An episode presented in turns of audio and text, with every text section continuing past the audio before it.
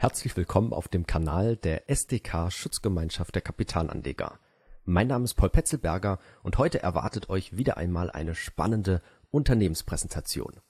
Zur groben Einordnung, die Veranstaltungen teilen sich immer in zwei Parts auf. Zu Beginn gibt es eine Präsentation seitens der Gesellschaft und dann im zweiten Part kommt es immer zur Fragerunde. Unsere Teilnehmer haben stets die Möglichkeit, viele Fragen und Nachfragen zu stellen.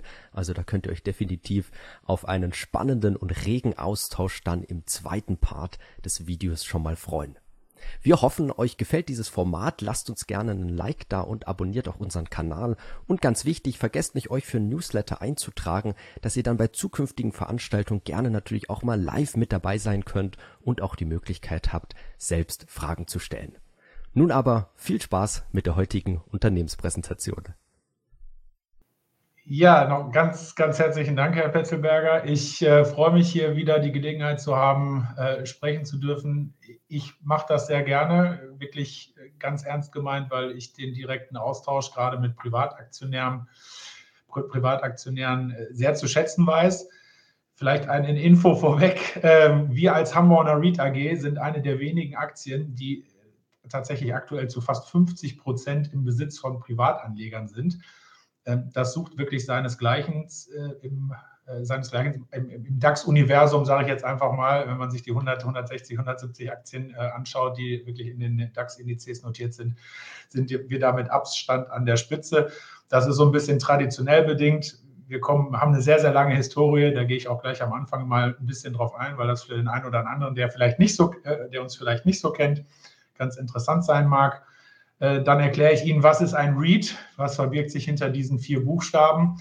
Ähm, dann geht es so ein bisschen äh, um unser Geschäftsmodell, wie hat sich das entwickelt in den letzten Jahrzehnten. Ähm, wir haben ein bisschen nachjustiert an der, äh, an der Strategie im Zuge eines, eines Vorstandswechsels vor, vor zwei Jahren und haben ein bisschen am Portfolio nachgeschärft und die Qualität des Portfolios, wie ich finde, nochmal deutlich verbessert gehe ich auf jeden Fall auch nochmal drauf ein. Dann so ein bisschen auf unsere Mieterschaft, äh, Vermietungssituation. Äh, gerade bei unseren Mietern werden Ihnen viele Namen auch bekannt vorkommen aus dem alltäglichen Leben.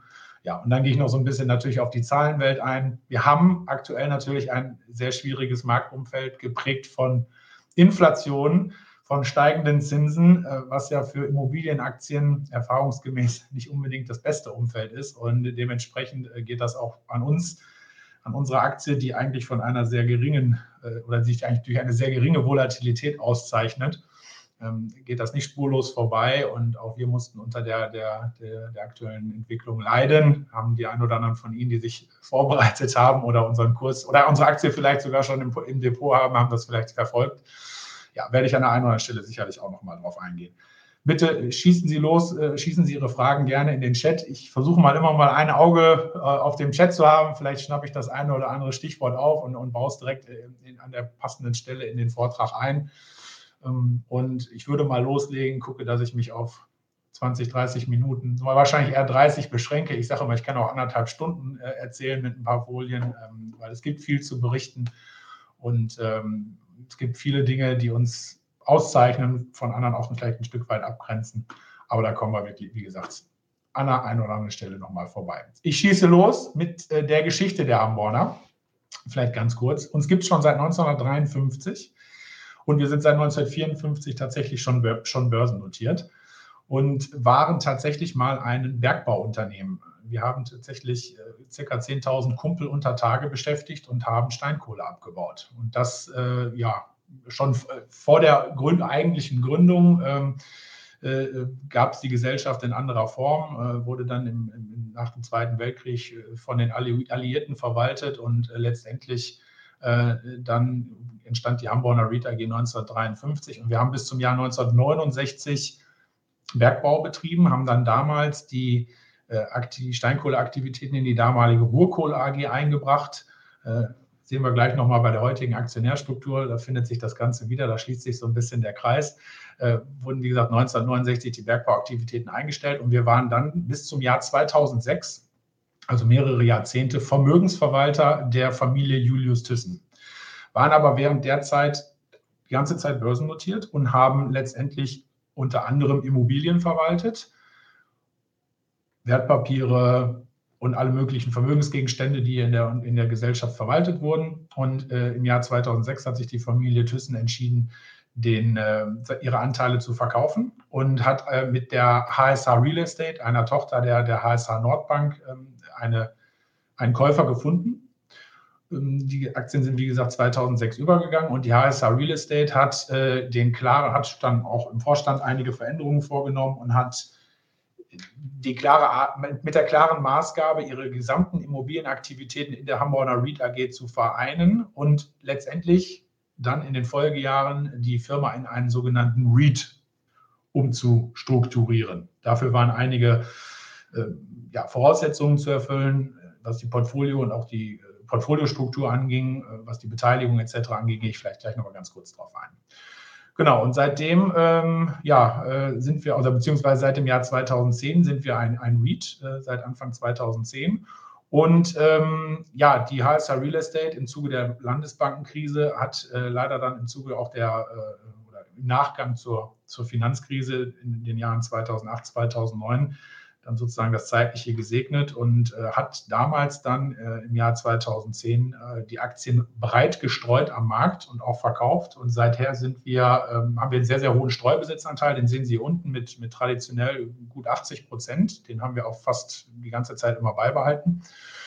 Ja, und dann haben wir tatsächlich ähm, uns ausschließlich, das ist eine Voraussetzung für den, für den REIT-Status, uns ausschließlich auf, den, äh, auf das Immobiliengeschäft konzentriert und verfolgen seither einen recht ambitionierten Wachstumskurs, haben ja, im Jahr 2008, 2009, als die Umstrukturierung begann, ca. 180 Millionen Immobilienwert im Portfolio gehabt und den zwischenzeitlich ja, auf 1,6 Milliarden, etwas über 1,6 Milliarden gesteigert. Sind jetzt seit 2011 im SDAX äh, gelistet und seit 2012 im, im EPRA-Index, also dem äh, Index, den sozusagen die Interessenvertretung der europäischen Immobilienaktiengesellschaften auferlegt auch gerade für internationale Investoren eine, eine wichtige Voraussetzung, um überhaupt äh, in uns investieren zu dürfen. Genau, und hier letzter Punkt, 2020 hat dann, was ich gerade schon angedeutet hatte, eine kleine Adjustierung der Unternehmensstrategie stattgefunden, da gehe ich aber auch gleich nochmal drauf ein. Also Hamborner ist ein sehr schlank aufgestelltes Unternehmen. Wir äh, sind hier ausschließlich am Standort Duisburg tätig. Vielleicht für die, die es nicht wissen, Hamborn ist ein Stadtteil von Duisburg, daher der Name. Und von unserem Verwaltungsstandort hier äh, steuern wir ein deutschlandweites Portfolio. Das ist an über 50 Standorten haben wir unsere Immobilien, sind aktuell 67 Immobilien. Und wir ja, bedienen hier eigentlich die ganze Wertschöpfungskette, also angefangen beim Ankauf, Transaktionsmanagement über das gesamte äh, Portfolio-Management, Asset-Management, Property-Management, ähm, einzelne Dienstleistungen, wie beispielsweise so, man nennt es Facility Management, äh, ich sage mal immer die klassischen Hausmeistertätigkeiten, den, den, den, den Räumdienst, den Winterdienst und so weiter. Das sind Dinge, die wir tatsächlich an den Standorten an externe Dienstleister ausgelagert haben. Aber ansonsten machen wir alles eigenständig. Und das mit ungefähr 50 Mitarbeitern. Also wirklich sehr, sehr schlank aufgestellt, auch dann dementsprechend eine schlanke Kostenstruktur. Ja, und ähm, haben hier ein entsprechend gutes Know-how aufgebaut in unseren äh, Immobilien-Asset-Klassen, die wir bedienen. Die zeige ich gleich natürlich auch nochmal. Ja, und wie gesagt, von hier wird alles aus Duisburg gesteuert. Was uns natürlich auch auszeichnet, ist hier unten, sehen Sie das in der Grafik äh, unten rechts, unsere Dividendenpolitik. Also wir sind tatsächlich ein klassischer Dividendentitel. Ich habe hier mal die letzten zehn Jahre die Dividendenauszahlung und die entsprechenden Dividendenrenditen abgetragen. Sie sehen hier durchaus immer eine attraktive Ausschüttung und eine attraktive Dividendenrendite. Jetzt haben wir eine lange Historie, also ich könnte diese Grafik hier auch noch 20, 30 Jahre nach vorne darstellen und dann würden Sie feststellen, dass immer, erstmal grundsätzlich immer eine Dividendenauszahlung stattgefunden hat und auch die Dividende in diesem Zeitraum nicht gesenkt wurde. Das heißt, sie ist immer zumindest auf dem Vorjahresniveau geblieben und von Zeit zu Zeit gestiegen. Und äh, jetzt unabhängig von strategischen Anpassungen, die wir vorgenommen haben, wird an dieser Dividendenpolitik auch nicht gerüttelt.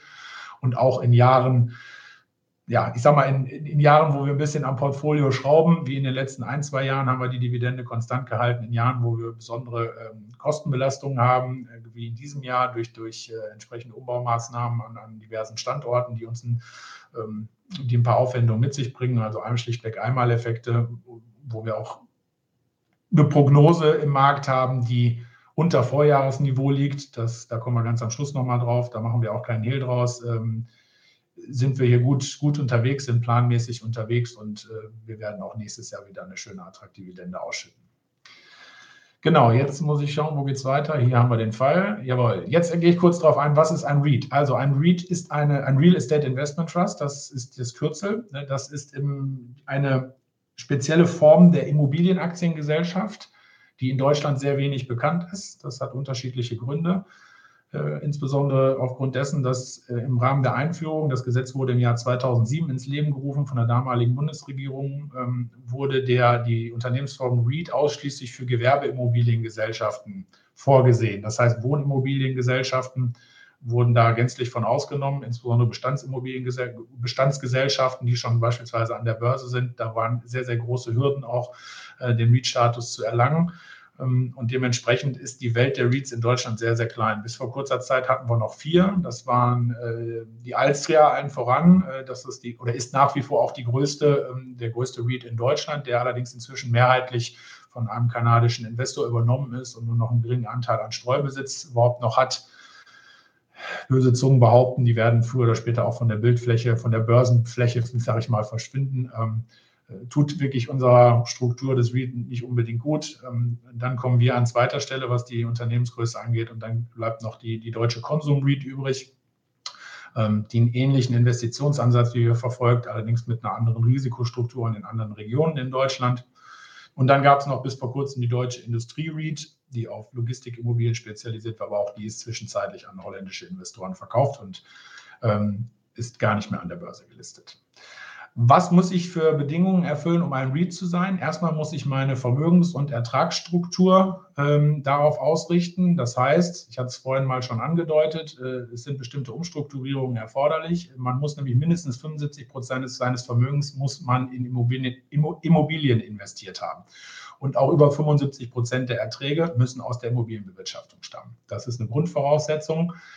Äh, ganz wichtig, gerade glaube ich auch in, in, in, Zeiten, in turbulenten Zeiten wie heute. Wir haben per Gesetz eine Verpflichtung, mehr als 45 Prozent Eigenkapital vorzuhalten. Das heißt, unser Portfoliowert muss zu 45 Prozent mit Eigenkapital abgedeckt sein. Auch eine ganz wichtige Information hier noch: es muss, Wir haben eine Ausschüttungsverpflichtung per Gesetz wir schütten, also wir müssen mindestens 90 Prozent des HGB-Jahresüberschusses an unsere Aktionäre ausschütten. Wobei das immer etwas mit, mit Vorsicht zu genießen ist, weil der HGB-Jahresüberschuss ist immer sehr, also ich sage mal so, der ist natürlich von, von planmäßigen Abschreibungen betroffen und wird dadurch natürlich sehr, sehr stark gemindert. Ähm, die planmäßigen Abschreibungen nehmen wir auch im IFRS-Abschluss vor. Da kommen wir vielleicht auch gleich nochmal an einer oder anderen Stelle drauf. Aber letztendlich, wir schütten deutlich mehr als den HGB-Jahresüberschuss aus, weil wir uns nämlich an unserer äh, wesentlichen Ertragskennziffer, das sind die Funds from Operations, der sogenannte FFO, an denen orientieren wir uns und das ist die maßgebliche Kennziffer für unsere Ausschüttung. Äh, mit 90 Prozent HGB-Jahresüberschuss könnten wir keine 47 Cent Dividende darstellen. Das wäre schlichtweg nicht möglich. Und ähm, es gibt hier noch, was die Aktionärstruktur angeht, ein paar Einschränkungen. Also erstmal müssen wir an der Börse auch gelistet sein. Das ist natürlich eine Grundvoraussetzung auch. Äh, es muss mehr als 15 Prozent Steuerbesitz vorgehalten werden. Wir sind bei 80, also überhaupt kein Problem. Und ähm, nicht mehr als 10 Prozent unserer Aktien dürfen bei einem direkt bei einem Anleger äh, liegen. Das ist auch nochmal ganz wichtig. Ich springe noch mal einmal kurz nach vorne. Wie Sie sehen, hier in unserer Aktionärstruktur bin ich jetzt gerade nicht drauf eingegangen. Sie sehen hier die RAG-Stiftung mit 12 Prozent. Ähm, das ist allerdings so, dass hier kein, das steht jetzt nicht im Widerspruch zu, zu den Vorschriften des REIT-Gesetzes, sondern die RAG-Stiftung hat dies auf mehrere Gesellschaften verteilt und äh, die RAG-Stiftung hält direkt knapp unter 10 Prozent und eine weitere Tochtergesellschaft knapp zweieinhalb Prozent. Also dementsprechend steht den Vorschriften des, des REIT-Gesetzes da nicht entgegen. Wenn ich alle diese Vorschriften erfülle, genieße ich auf Unternehmensebene eine Befreiung von Körperschafts- und Gewerbesteuer. Das heißt, wir zahlen tatsächlich keine Steuern. Das gibt es in Deutschland noch. Äh, und ähm, dementsprechend ist es eigentlich auch verwunderlich, dass sich diese Unternehmensform in Deutschland nicht durchgesetzt hat. Die Idee dahinter war schlichtweg, das Unternehmen an sich wird nicht besteuert, wird aber im Gegenzug verpflichtet, sehr, sehr hohe Ausschüttungen zu tätigen, ähm, die dann wiederum durch die Anteilseigner versteuert werden. Das ist also der Hintergedanke daran. Genau. Hier ein kurzer Überblick über äh, unser Portfolio. Äh, ich hatte es vorhin gesagt, 67 Objekte haben wir an knapp über 50 Standorten in Deutschland. Sie sehen hier auf der linken Seite ähm, die Portfolioverteilung, die geografische. Wir sind vorwiegend investiert in den sogenannten Metropolregionen in Deutschland. Es gibt insgesamt zwölf Metropolregionen, die hier, in grauer Farbe etwas, etwas abgehoben sind. Traditionell, historisch bedingt kommen wir natürlich aus, aus Nordrhein-Westfalen. Also gerade äh, die, die, die Verwaltung oder die, die Vermögensverwaltungsgesellschaft der Familie Thyssen, die ja hier auch in Duisburg ansässig war, hat natürlich so, man sagt immer so schön, um den Kirchturm herum gekauft und äh, gerade im, im Bereich Nordrhein-Westfalen waren wir sehr, sehr stark äh, investiert, liegt aber immer noch ungefähr bei 25 Prozent des Portfoliowerts, hat sich aber aufgrund unterschiedlicher strategischer Ausrichtungen äh, sukzessive reduziert in den letzten Jahren.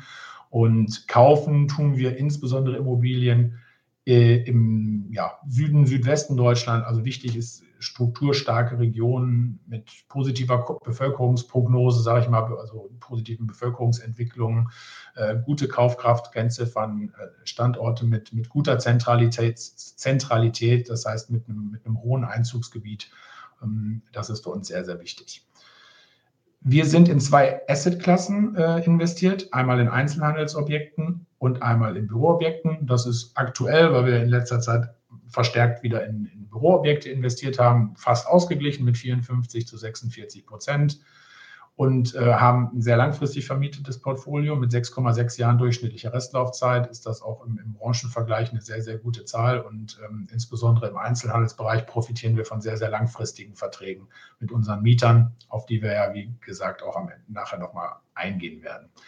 Eine ganz wichtige Zahl für uns, äh, die Vermietungsquote. Ähm, die sucht tatsächlich auch äh, ihresgleichen im, im, im Branchenvergleich. Äh, umgekehrt natürlich die Leerstandsquote, die ja häufig auch kommuniziert wird mit 2,4 Prozent Leerstand.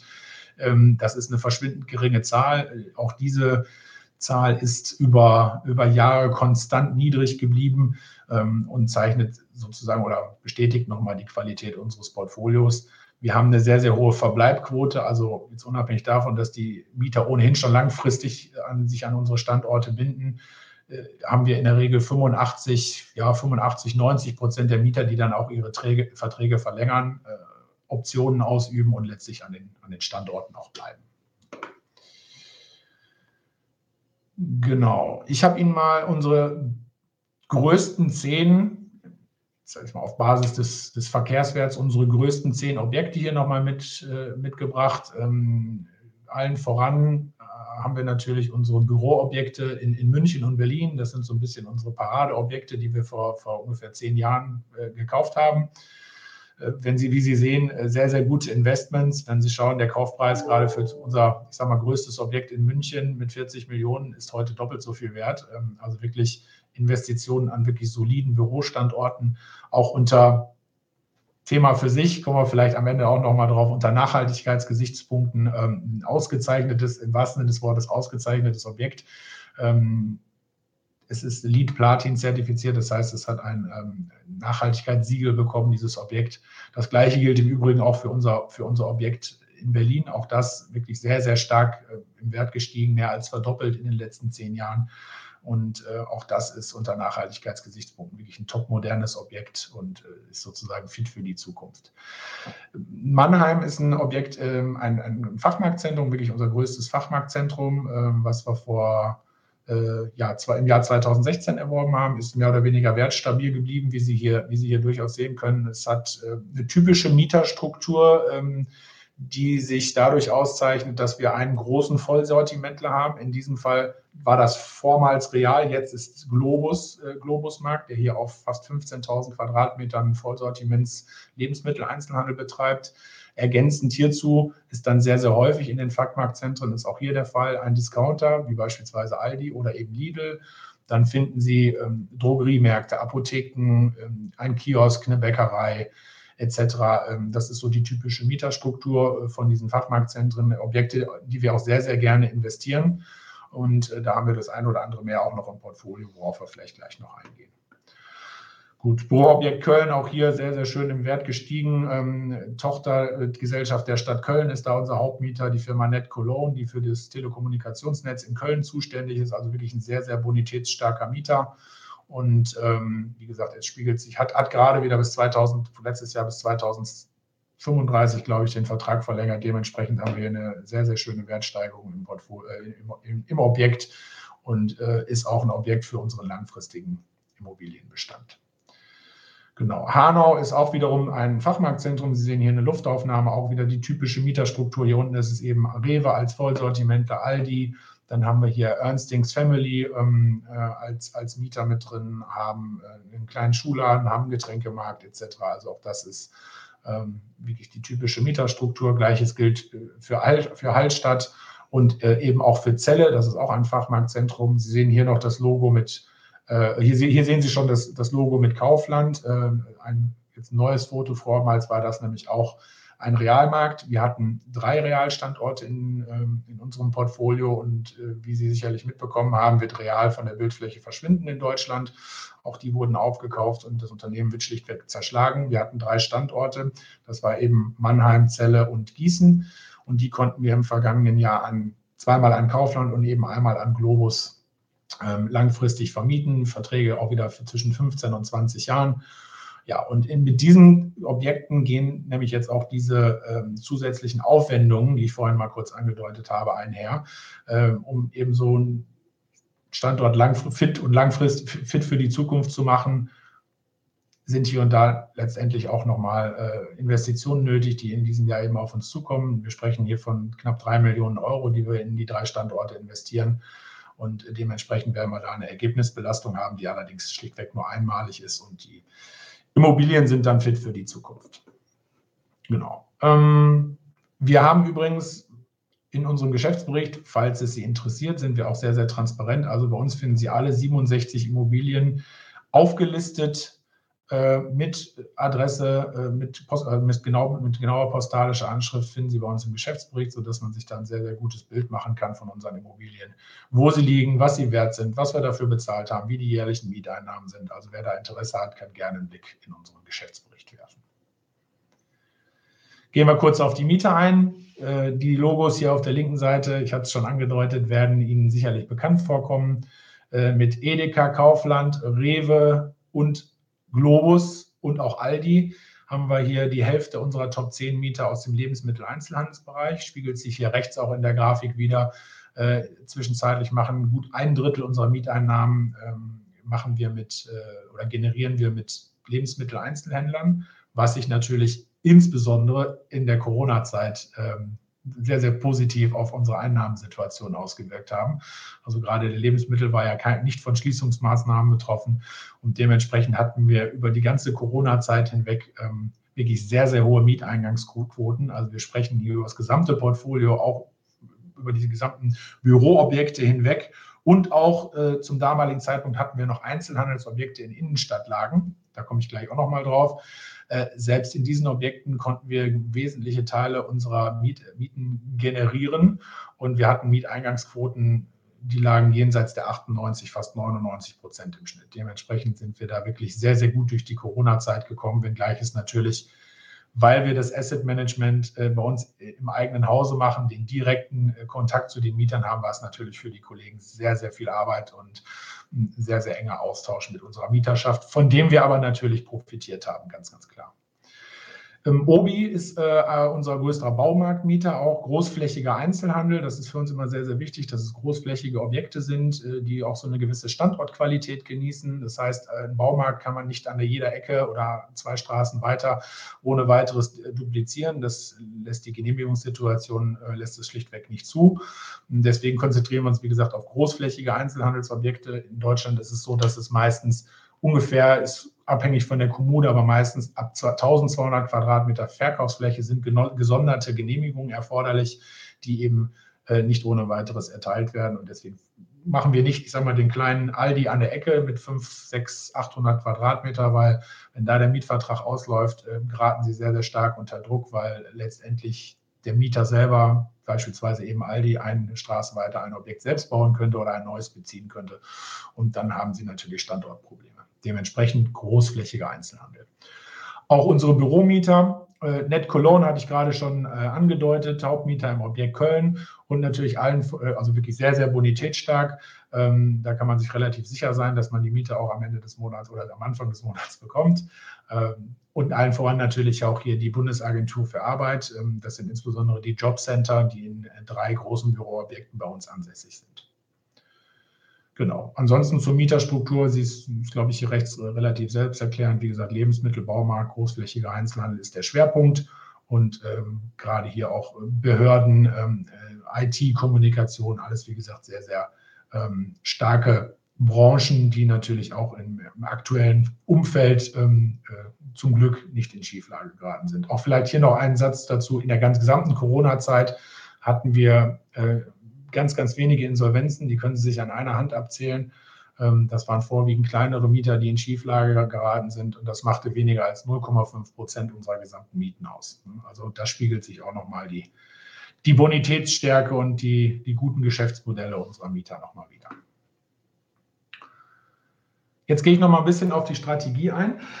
Entschuldigung. Ähm, Hamborner kam ursprünglich in der Historie von der sogenannten High Street, also von dem klassischen Innenstadtobjekt. Ähm, das war ja traditionell ja sehr, sehr, häufig so. In der Fußgängerzone haben sie unten äh, Einzelhandel, äh, oben drüber haben sie Büro, Arztpraxen, mal die Anwaltskanzlei und ganz oben drüber vielleicht noch ein paar, paar Wohneinheiten. Das war unser ursprüngliches Geschäft über viele Jahrzehnte und entsprechend haben wir gerade dann in diesen Bereichen, also gerade Einzelhandel und eben Büro, unsere, unser Know-how aufgebaut und äh, haben uns dann sozusagen aus dieser Art von Objekten weiterentwickelt in oder in ausschließliche Büroobjekte und eben ein, ausschließliche Einzelhandelsobjekte, wo dann wiederum immerhin der, der weiterhin der Schwerpunkt zu diesem großflächigen Einzelhandel und insbesondere eben zum Lebensmittelmieter dann auch weitergewandert ist. Wir haben schon im Jahr 2016 die Entscheidung getroffen, ähm, nicht mehr in Immobilien in Innenstadtlagen zu investieren. Das hatte damals ja auch ein Stück weit ja, strukturelle Gründe. Äh, schon damals war, ist, ich sag mal so, war die Entwicklung in den Innenstädten deutschlandweit, jetzt mal losgelöst vielleicht von den Top, Top 5, Top 7 Städten, war nicht gerade rosig. Der Onlinehandel hat natürlich damals schon seinen Teil dazu beigetragen.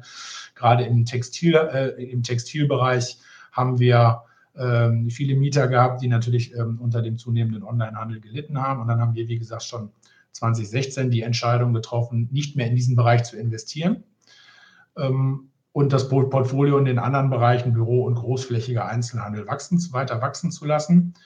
Dann kam im Jahr 2020 der, der Managementwechsel. Unser Vorstandsvorsitzender, der Niklas Karow, ist dann zu uns gestoßen Anfang 2020. Das war tatsächlich am 1. März, also ungefähr ja, zwei Wochen bevor Corona richtig losging. Also er hat hier angefangen und circa zwei Wochen später gingen hier buchstäblich die Rollladen runter, Rollläden runter was natürlich seinen Start äh, nicht unbedingt leichter gemacht hat.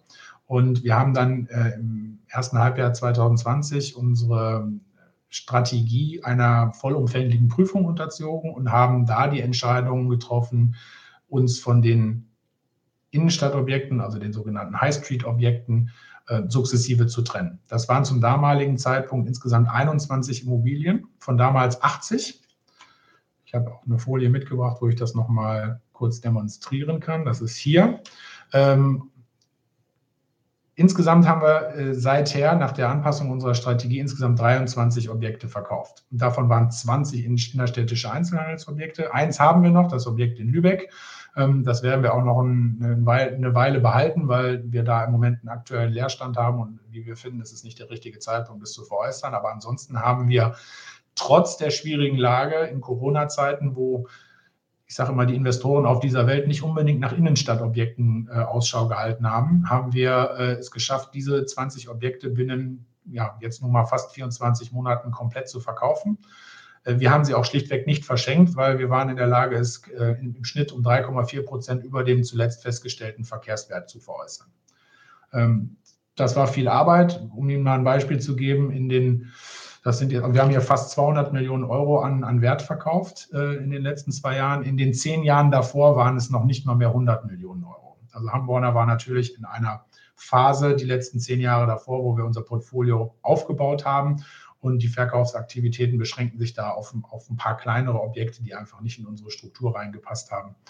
Und ähm, äh, dementsprechend war das auch wieder viel Arbeit für uns, für unser Transaktionsteam hier. Ähm, auch das haben wir alles eigenständig gemacht, unter Zuhilfenahme von vereinzelten Maklern natürlich, aber letztendlich äh, sind wir da sehr froh, dass wir uns ähm, von diesen Objekten jetzt getrennt haben und unser Portfolio jetzt wirklich ausschließlich auf, auf Büro- und großflächige Einzelhandelsobjekte konzentriert haben.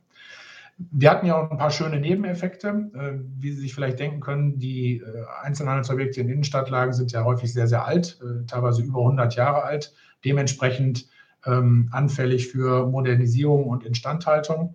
Damit haben wir sozusagen auch ein paar Risiken mitverkauft. Wenn Sie sich anschauen, hier das durchschnittliche Objektalter konnten wir um fast ein Drittel senken. Ähm, dementsprechend und dann auch wieder unter Nachhaltigkeitsgesichtspunkten, ähm, also auch kein schlechter Nebeneffekt, den wir hier, den wir hier erzielen konnten. Und äh, auch der durchschnittliche Objektwert konnte deutlich äh, gestiegen, gesteigert werden. Auch für uns sehr, sehr wichtig, für uns hier als, als Unternehmen, ähm, was sehr, sehr schlank aufgestellt ist, äh, wirklich sehr, sehr wichtig. Äh, ich gebe immer gerne ein Beispiel. Sie haben, ähm, ja, wenn Sie ein Innenstadtobjekt haben, was einen Wert von 5 Millionen hat und Sie haben dort 20 Mieter. Und wenn Sie drei dieser Objekte verkaufen, sind Sie um 60 Mieter ärmer. Und wenn Sie diese 15 Millionen Euro, die Sie generieren, in einen Baumarkt investieren, haben Sie plötzlich nur noch einen Mieter, der traditionell sehr viel selber macht, äh, beispielsweise ein Obi-Markt. Ähm, da haben Sie relativ wenig Arbeit. Sie haben außer, äh, außer, sagen wir immer so schön, einmal im Monat das Häkchen auf dem Kontoauszug zu machen. Äh, dementsprechend ist das für uns, die halt personell jetzt nicht so stark aufgestellt sind, auch wieder ein sehr, sehr netter Nebeneffekt. Genau. Ein ganz weiterer, jetzt springe ich doch noch mal einmal zurück. Ein ganz weiterer wichtiger Punkt war ähm, die ja, Erweiterung sozusagen des, des Investitionsansatzes. Wir haben über Jahrzehnte ausschließlich in sogenannte Core-Objekte investiert. Auch das wieder so ein schöner Begriff, ein Anglizismus aus der Immobilienbranche. Wir nennen es gerne unseren Kernbestand. Also das sind wirklich langfristig vermietete Objekte, über mehrere Jahre langfristig vermietet, mit sehr, sehr bonitätsstarken Mietern, vollständig vermietet, also keine Leerstände an wirklich äh, ganz, ganz soliden Standorten. Ähm, darin haben wir fast ausschließlich investiert über viele, viele Jahre. Um dem Portfolio, ich sage mal, das, das war für uns immer so ein bisschen die Basis für unsere Cashflows und die Basis für unsere Mieterträge und auch letztlich die Basis für unsere Dividendenzahlung. Jetzt haben wir gesagt, okay, diese solide Basis, äh, unser Vorstandsvorsitzender spricht immer von der, von der Sahne auf der Torte. Äh, wir wollen das, äh, den Investitionsansatz ein Stück, Stück weit erweitern und äh, das Portfolio sukzessive um sogenannte Manage-to-Core-Objekte erweitern. Das sind Objekte, die ein Wertsteigerungspotenzial mit sich bringen. Das heißt, wir haben hier beispielsweise mal einen Instandhaltungsrückstau was bei Core-Investitionen eigentlich nicht der Fall ist. Das heißt, wir müssen ein paar Modernisierungen vornehmen. Wir haben vielleicht einen kleinen Leerstand oder wir haben nur eine sehr, sehr kurze Miet Mietvertragslaufzeit. Und mit unserem Team hier, was entsprechend, wie gesagt, das Know-how mitbringt und auch die Standorte und die Märkte kennt, ähm, wollen wir diese Objekte dann auch langfristig vermieten, wollen sie modernisieren äh, im Zuge dessen und dementsprechend Werte generieren. Und da soll ungefähr 10 bis 20 Prozent unseres Portfolios soll in derartige Objekte äh, oder soll mit derartigen Objekten bestückt werden sozusagen. Wir haben auch erste Investitionen in diesem Bereich schon getätigt und zwar im vergangenen Jahr. Ähm, das sind zwei Büroobjekte, die wir gekauft haben. Ein Büroobjekt in Mainz, was aktuell zwar noch vollständig vermietet ist, aber ähm, mit rund 2,2 Jahren ähm, Restlaufzeit der Mietverträge deutlich unter unserem Durchschnitt liegt. Und wir wissen, der Mieter, das ist eine Versicherungsgesellschaft, äh, die das Objekt vollständig gemietet hat, über Jahre schon, die wird den Standort verlassen, weil sie ein eigenes Objekt bauen im Umfeld. Und wir wissen genau, Anfang 2000 oder Frühjahr 2024 wird der Mieter aus, ausziehen. Wir arbeiten jetzt schon an einem Nachvermietungskonzept, haben auch schon potenzielle neue Mieter, mit denen wir in Gesprächen sind und wollen das Objekt wieder langfristig vermieten und so entsprechend ähm, einen Wert generieren.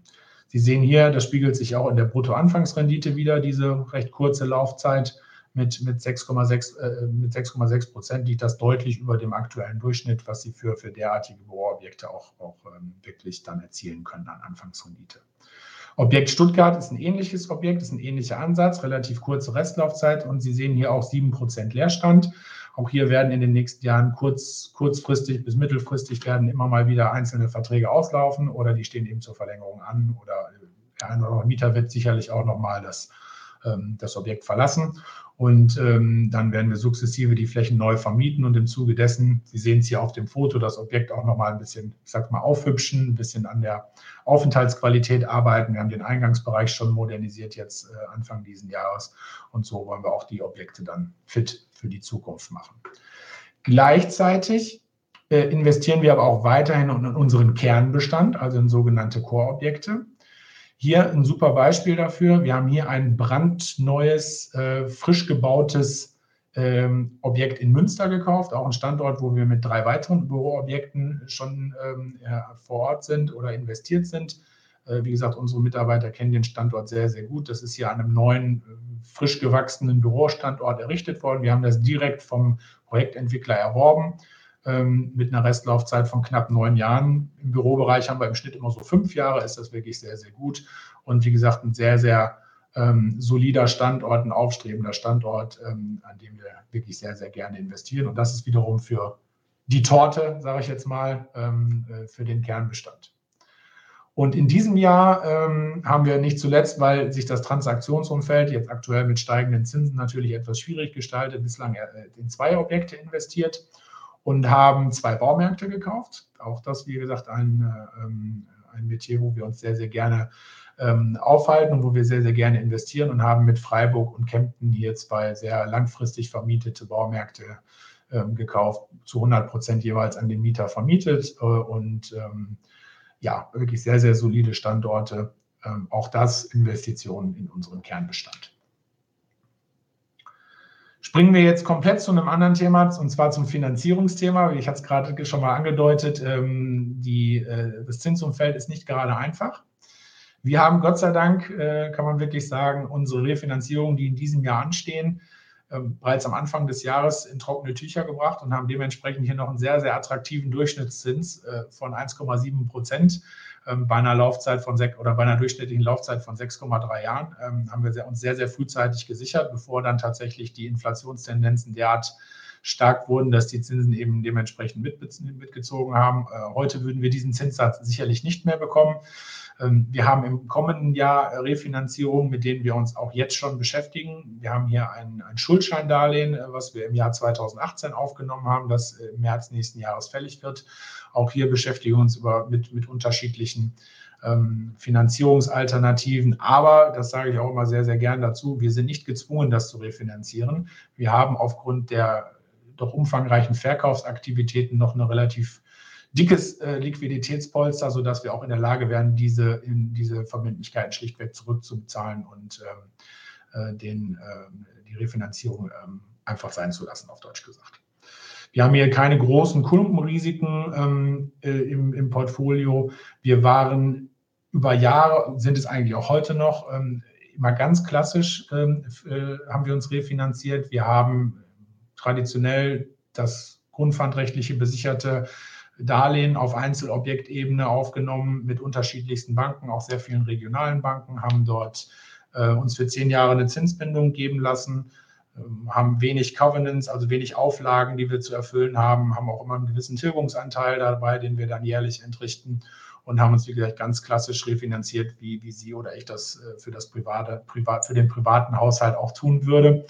Auch von dieser Strategie wollen wir vielleicht ein Stück weit weg, um uns da so ein bisschen mehr oder ein bisschen flexibler zu sein. Also es kann durchaus sein, dass wir auch weiterhin zukünftig mal Schuldscheindarlehen, also unbesicherte Schuldscheindarlehen eben aufnehmen oder halt auch irgendwann einmal den Kapitalmarkt in Form von Anleihen ähm, in Anspruch nehmen. Aktuell haben wir eine Eigenkapitalquote von fast 59 Prozent, eben natürlich auch den Verkäufen so ein Stück weit auch geschuldet und dem relativ hohen Liquiditätspolster, was wir haben. Äh, ich habe es vorhin angedeutet, 45 Prozent ist, ist die gesetzliche Vorgabe.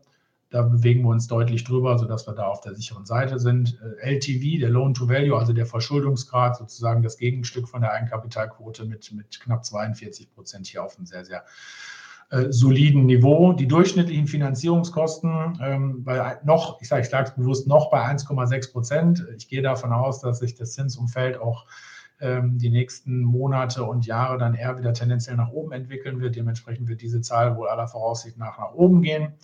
Ähm, letztendlich ähm, sind wir aber von unseren Kostenstrukturen her so gut aufgestellt, dass wir selbst bei, bei steigenden Zinsen das unterm Strich ist das ganz einfach genug für die Dividende übrig bleibt. Das ist immer ganz wichtig. Und ähm, auch letztendlich spiegelt sich diese solide Kostenstruktur auch in diesen Kennzahlen hier wieder, die wir hier nochmal ausgelistet haben. Also dass die in Relation, also ich sag mal, ertragsbasierte Verschuldungskennziffern hier das Net Debt, also die Nettoverschuldung in, in Relation zum EBTA oder eben ähm, das EBTA im Vergleich zum, zum jährlichen Zinsaufwand liegen hier mit 9,9 und 4,7 wirklich auf einem sehr, sehr soliden Niveau. Herr Petzelberger, ich habe noch fünf Minuten, zwei Minuten. Ich gehe kurz nochmal vielleicht auf die Halbjahre. Ja, ich habe, ich habe, ich sage ja, ich verquatsche mich gerne. Also dementsprechend gebe ich jetzt Gas. Ähm, ein kurzer Blick auf die Halbjahreszahlen. Ähm, wie ich es vorhin angedeutet habe, Miet- und Pachterlös oder umsatzseitig liegen wir ähm, ungefähr auf Vorjahresniveau. Wir liegen knapp 2% unter Vorjahr, was natürlich den Verkaufsaktivitäten geschuldet ist. Äh, wesentliche Ertragskennziffer der FFO liegt knapp 15% unter Vorjahr. Das ähm, sage ich hier ganz offen. Aber letztendlich ist das absolut planmäßig, eben weil wir Sondereffekte haben aufgrund der Investitionen in die ehemaligen Realstandorte. Das sind sicherlich drei Millionen Euro, hatte ich, ange, hatte ich bereits angesprochen, die das Ergebnis belasten letztendlich unterm Strich äh, beim Ertrag wirken sich natürlich auch die, die Verkaufsaktivitäten aus. Und wir sind aber sehr, sehr zuversichtlich, wenn wir diese Aufgaben in den, in den Fachmarktzentren erledigt haben, wenn wir unsere Erlöse aus den Verkäufen wieder reinvestiert haben in neue Objekte, dass wir dann auf das Rekordniveau aus dem Jahr 2020, da waren wir bei, bei, 58, äh, bei 88 Millionen Mieten aufs Gesamtjahr gesehen, und bei einem FFO von 58 Millionen Euro. Also da wollen wir natürlich gerne wieder hinkommen, ähm, sind da auch ganz guter Dinge, wenn wir dann voll investiert sind und ähm, die, die Mittel, wie gesagt, reinvestiert sind, dass wir wieder dann dahin kommen. Auch hier 2,4 Prozent nochmal die, die aktuelle Leerstandsquote hier zum, zum 30.06. Und wir konnten durch schön, schöne Nachvermietungen, auch unter anderem eben äh, die Realvermietung spiegeln sich hier wieder ähm, die Restlaufzeit der Mietverträge auf nochmal deutlich auf 6,6 Jahre steigern. Nettovermögenswert je Aktie liegt bei, bei 11,91 Euro. Äh, zur Info oder zum Vergleich zum Ende des Jahres lagen wir bei 12,11 Euro. Der Rückgang ist traditionell zum Halbjahr äh, aufgrund der Dividendenausschüttung, die in der Regel im Mai vorgenommen wird, äh, haben wir da einen Rückgang im NAV je Aktie. Aber, und das, um damit dann auch nochmal zum Blick nach vorne zu kommen, ähm, wir gehen davon aus, dass sich der NRW äh, durch unsere soliden Einnahmen äh, auch weiterhin äh, im Jahresverlauf positiv entwickeln wird und am Ende des Tages auf Vorjahresniveau äh, landen wird. Wir haben jetzt zum Halbjahr unsere, ähm, unsere Prognose nochmal bestätigt fürs Gesamtjahr. Wir haben gesagt, wir sind da voll im Plan, wenn auch unter Vorjahr. Und ähm, wir haben auch ähm, mit unserem externen Bewerter, der in der Regel einmal zum Jahresende das Portfolio extern und unabhängig bewertet, sprechen wir natürlich auch unterjährig und äh, schauen, ob zum Halbjahr gegebenenfalls in Einzelfällen Wertanpassungen erforderlich sind. Das ist letztlich nicht der Fall oder wir prognostizieren jetzt da keinerlei ähm, substanziellen Wertverluste ähm, im Depot. Und da der Depotwert oder der, der Portfoliowert ähm, maßgeblich für den Nettovermögenswert ist, gehen wir da von einer stabilen Entwicklung zum Jahresende aus. Positiv auf die äh, oder wir prognostizieren eine positive Entwicklung in einzelnen Objekten sogar und das hängt insbesondere damit zusammen und das ist ein letzter wichtiger Punkt, auf den ich eingehen möchte, profitieren wir von dem jetzt aktuell vorherrschenden ähm, Inflationsumfeld und den Inflationstendenzen.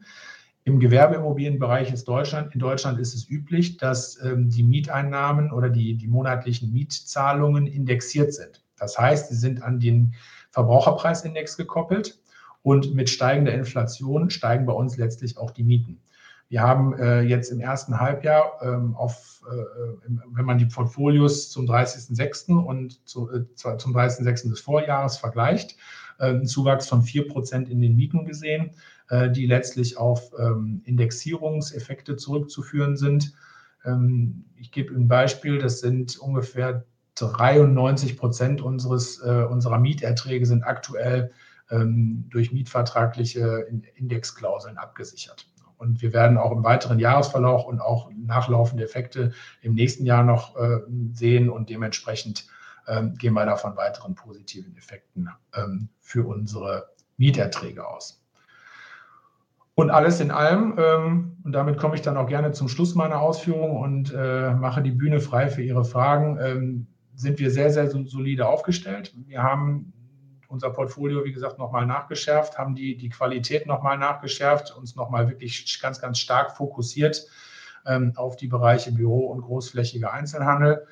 Wir zeichnen uns durch sehr, sehr planbare oder langfristig planbare Mieterträge aus.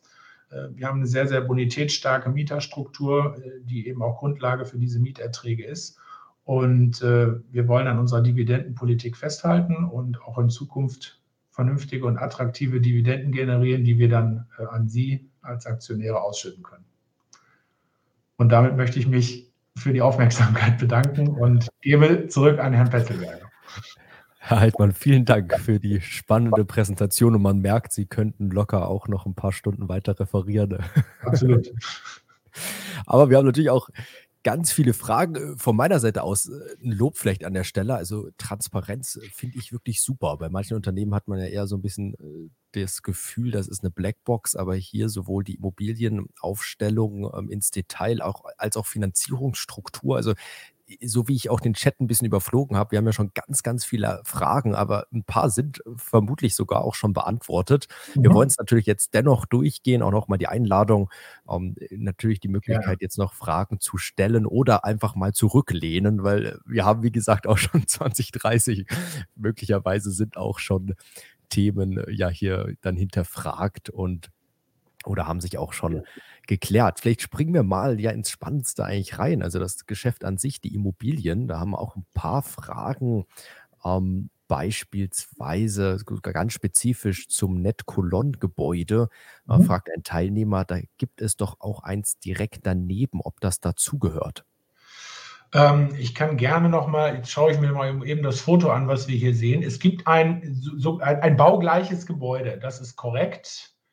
Warten Sie, ich suche das Foto raus. Ich hoffe, man kann es sehen. Moment.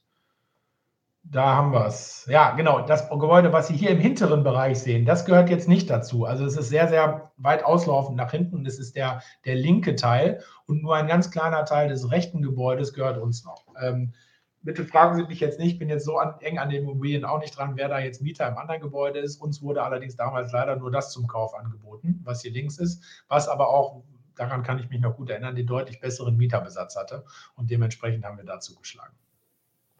Dann eine Frage zu Mannheim. Ähm, ich finde jetzt gerade die Frage nicht, aber so wie ich es im Kopf hatte, ähm, war die Frage eben, warum nur wertstabil? Also warum hier ähm, seit 2016 man keinen Wertzuwachs hat, was die Gründe dafür sind? Genau, ähm, absolut berechtigte Frage. Ähm, das war damals unser größtes Investment, was wir jemals getätigt haben, mit, mit 80 Millionen Euro. Ähm, und damals ähm, war noch wirklich nicht absehbar, wie die Entwicklung mit Real da wirklich äh, weitergeht. Ne? Also Real war da für uns ein langfristig orientierter, super bonitätsstarker Mieter. Ähm, und ähm, nachdem die ja durch letztlich russische Investoren oder ein Konsortium unter, unter Führung von russischen Investoren dann letztlich aufgekauft wurden und uns ganz klar gesagt haben, dass sie den Standort aufgeben und verlassen werden, ähm, hatten wir natürlich erstmal eine Aufgabe vor uns, eine Fläche von, ich habe es vorhin gesagt, fünf, fast ja, 14, fast 15.000 Quadratmeter neu zu vermieten.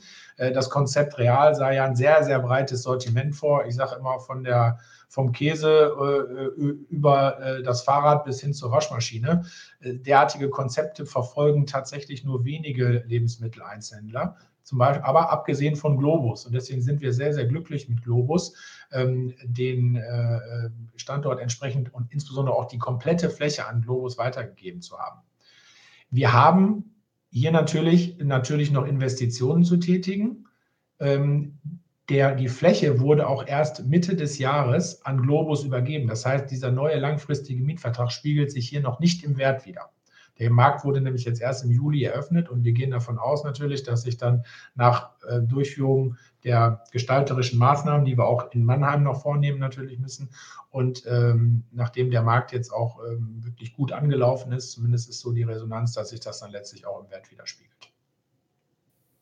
Sie hatten geschildert, dass man während oder im Nachgang Corona-Krise sich auch äh, von Läden, Einzelhandel etc. in, der in, in Innenstädten getrennt genau. hat. Da mitten in Corona sogar. Mitten in, mitten Corona. in Corona sogar. Da gab es die Fragen oder mehrere Fragen, ähm, an wen wurde verkauft, ähm, ja. wer waren die Käufer, ja. Glaub, also das ist, ähm, es waren wie gesagt insgesamt 20 Objekte, die wir bislang verkauft haben. Eins ist ja wie gesagt noch, noch übrig. Ähm, das ist auch mit Abstand das größte Objekt gewesen, äh, das Objekt in Lübeck alle anderen oder fast alle anderen waren vorwiegend kleine Objekte mit einem Verkehrswert, ich sag mal, zwischen teilweise unter einer Million, also wirklich ganz, ganz kleinteilige Objekte bis hin zu 10, 10 Millionen, 12 Millionen. Das war ungefähr so die, die Größenordnung. Im Schnitt würde ich jetzt mal behaupten, drei bis vier Millionen. Das sind natürlich nicht institutionelle Größen. Das heißt, die großen institutionellen Investoren äh, so wie wir uns ja eigentlich auch ausrichten, suchen eher Losgrößen, die so ab 10, 20 Millionen Euro losgehen.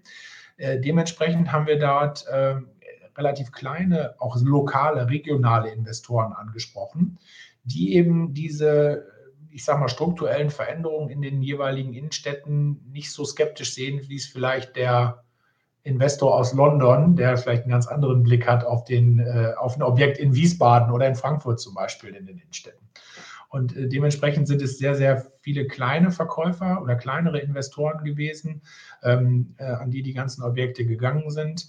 Äh, es wurde auch ein Paket geschnürt. Ich meine, fünf Objekte wurden äh, gebündelt und an einen französischen Käufer würden die, glaube ich, ähm, weitergegeben, wenn ich mich recht erinnere.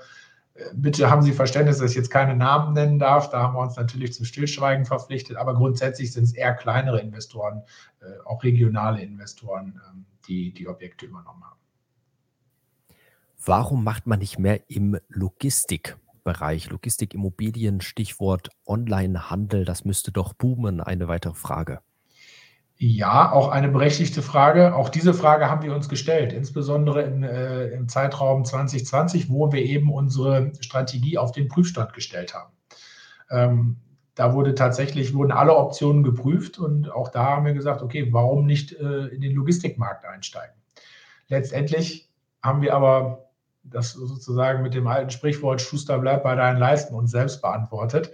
Wir haben schon, muss man sagen, zwei Assetklassen, in denen wir äh, aktiv sind, mit Büro und Einzelhandel.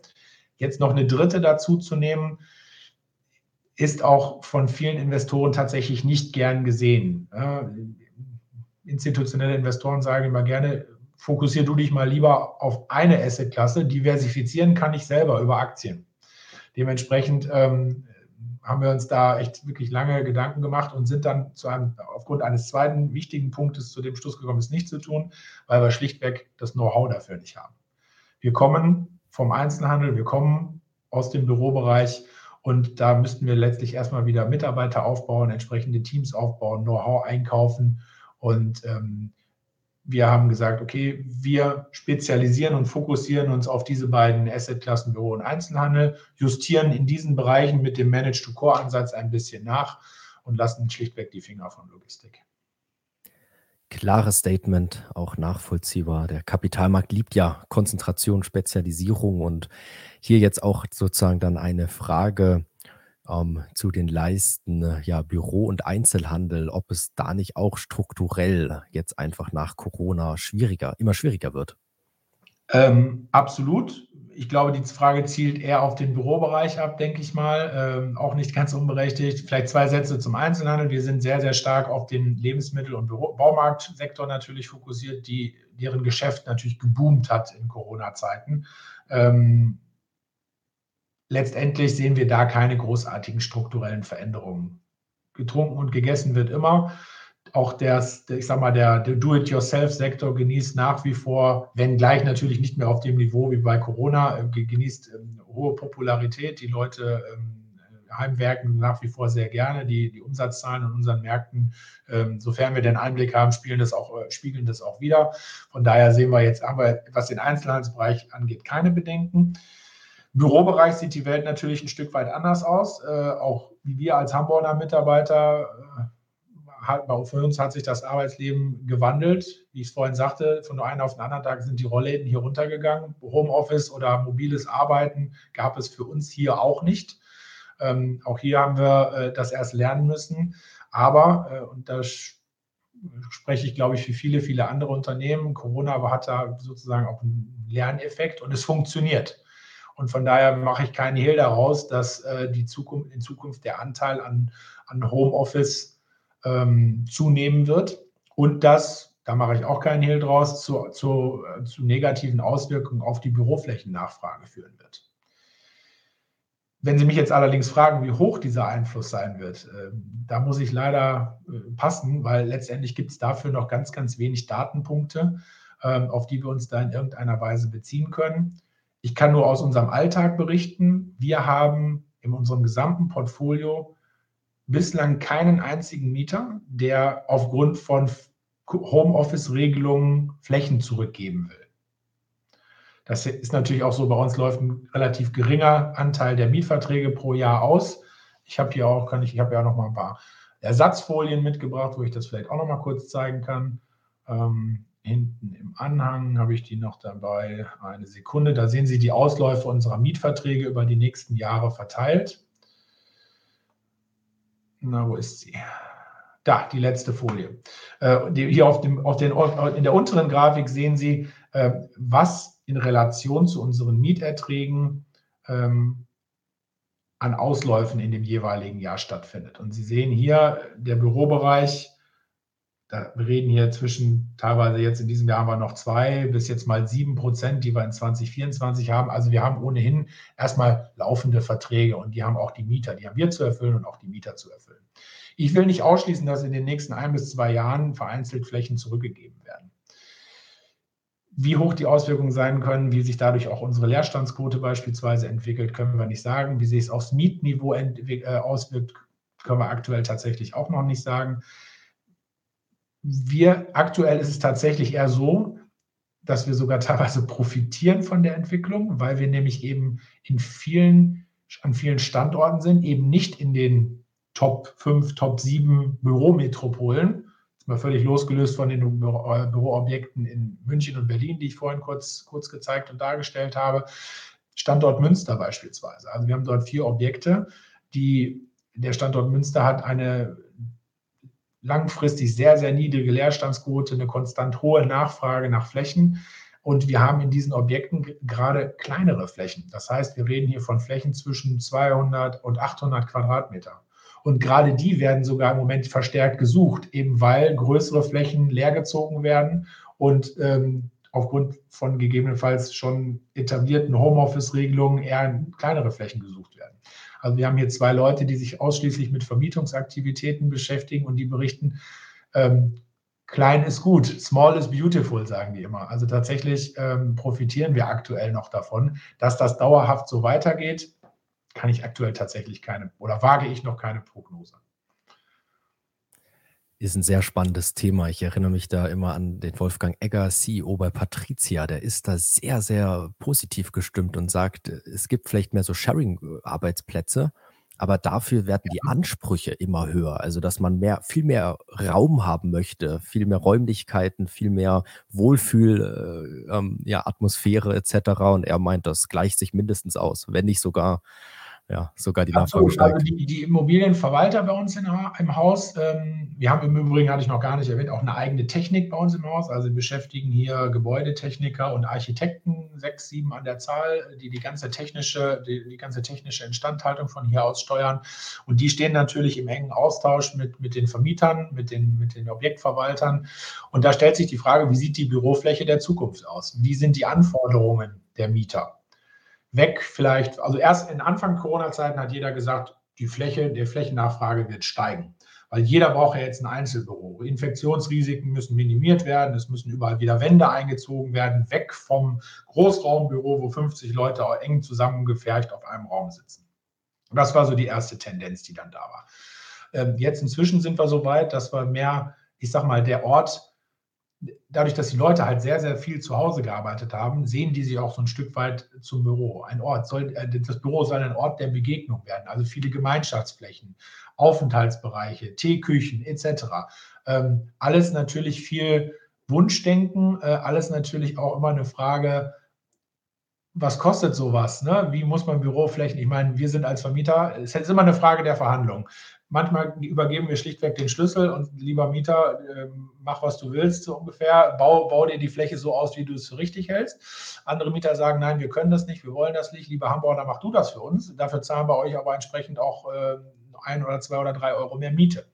Das sind natürlich alles ähm, Entwicklungen, die man ganz, ganz eng verfolgen muss, auch aus, aus wirtschaftlichen Gesichtspunkten. Ne? Wie viel Miete brauchen wir tatsächlich, äh, um dass sich eine Vermietung rechnet für uns am Ende des Tages und auch ähm, wie viel Miete brauchen wir, dass sich Investitionen rechnen für uns.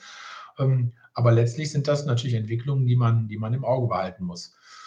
Letztendlich, da wie gesagt, muss man tatsächlich abwarten, wie sich da die, die Nachfrage entwickelt. So, und bevor wir zur Frage des Abends kommen, die meisten werden es vermuten, die meisten Fragen sind natürlich zum Aktienkurs reingekommen. Aber bevor wir dahin gehen, bleiben wir vielleicht nochmal kurz hier bei den Mietverträgen, weil da haben wir auch ein paar Fragen und da haben wir jetzt ja. gerade schon die Folie vor uns. Ähm, ja, mehrere Fragen. Ui, jetzt muss ich hier nochmal. Genau, also wie die Mietverträge strukturiert sind. Dann wird von mehreren auch erfragt der Punkt Preisindex, mhm. Indexierung. Mhm. Inwiefern ist das bei bestehenden Verträgen drin? Ja. Ähm, oh, ich hatte, glaube ich, noch eine, die ich hier noch mit reinnehmen wollte. Ah ja, genau, äh, Nebenkosten, explodierende Nebenkosten. Inwiefern ist man da abgesichert Gut. oder hat schon die Abschläge erhöht? Ja, ähm, also zum Thema Indexierung ab, ähm, oder beziehungsweise Gestaltung der Mietverträge. Ich hatte vorhin schon ein bisschen was gesagt. Äh, 93 Prozent unserer Mieten sind indexiert. Punkt. Also wir profitieren, wie gesagt, von diesem, ähm, von dem, von dem hohen Inflationsumfeld, äh, was wir aktuell haben. Ähm, das ist aber allerdings so, dass sich das nicht immer unmittelbar in den Mieten widerspiegelt, weil es gibt gerade im Einzelhandelsbereich, äh, Gewerbemietverträge sind häufig so geschaltet, dass nicht automatisch, sobald die Inflation, sobald der Verbraucherpreisindex ansteigt, wir die Miete erhöhen dürfen. Es gibt häufig Regelungen, dass dort erst nach einem gewissen Zeitraum die Miete erhöht wird, dass erstmal Inflation sozusagen kumuliert wird, die Anstiege kumuliert werden und beispielsweise ab einer Erhöhung des Verbraucherpreisindexes um 10 Prozent über einen gewissen Zeitraum die Miete erhöht wird. Das heißt, wir haben immer so einen gewissen Zeitversatz, gerade in den Einzelhandelsverträgen. Letztendlich ist es aber so, ähm, dass wir da auch dann wiederum die nächsten Monate ähm, und wahrscheinlich auch Jahre von, von höheren Inflation profitieren werden. In den letzten zehn Jahren, also ich arbeite jetzt fast sieben Jahre bei der Hamborner, über Inflation haben wir nie gesprochen. Es war einfach schlichtweg kein Thema. Die Inflation war gleich null, tendenziell eher zu niedrig. Dementsprechend hat sich das auch nicht wirklich positiv auf unsere Mieterträge ausgewirkt. Ne? Im Bürobereich ist es ein bisschen anders. Da ist es sehr häufig so, dass unmittelbar die Miete erhöht werden kann und da auch dann immer zu 100 Prozent. Auch das vielleicht noch, ähm, fairerweise muss man sagen, ähm, dass es bestimmte Einzelhandelsverträge geht, wo zum Beispiel geregelt ist, wenn die Inflation um 10 Prozent steigt, darf die Miete beispielsweise nur um 8 Prozent erhöht werden. Also die ist dann nicht zu 100 Prozent abgesichert, sondern eben nur zu 80. Aber im Schnitt muss man schlichtweg sagen, 93 Prozent der Mieten sind indexiert. Stichwort Nebenkosten. Aktuell absolut ein Riesenthema bei unseren Objektverwaltern natürlich. Ich glaube, das böse Erwachen wird wie auch bei den, wie auch in den privaten Haushalten da erst nächstes Jahr im Frühjahr kommen, wenn dann wirklich die Abrechnungen für das, für das laufende Jahr reinflattern. Ähm, Im Gewerbeimmobilienbereich ist die sogenannte zweite Miete eigentlich nie so ein Riesenthema gewesen. Ähm, der typische Gewerbemieter rechnet mit der, mit der Kaltmiete, mit der Nettomiete und für den sind Nebenkosten kein riesengroßes Thema eigentlich. Das muss man, muss man fairerweise sagen. Auch das wird sich in Zukunft ändern. Ne? Also wenn das dann äh, Höhen erreicht, wo auch dann wirklich, äh, wirklich bonitätsstarke Mieter anfangen zu rechnen, ähm, werden wir dann natürlich auch mehr Diskussionen und mehr Gespräche mit den Mietern führen können.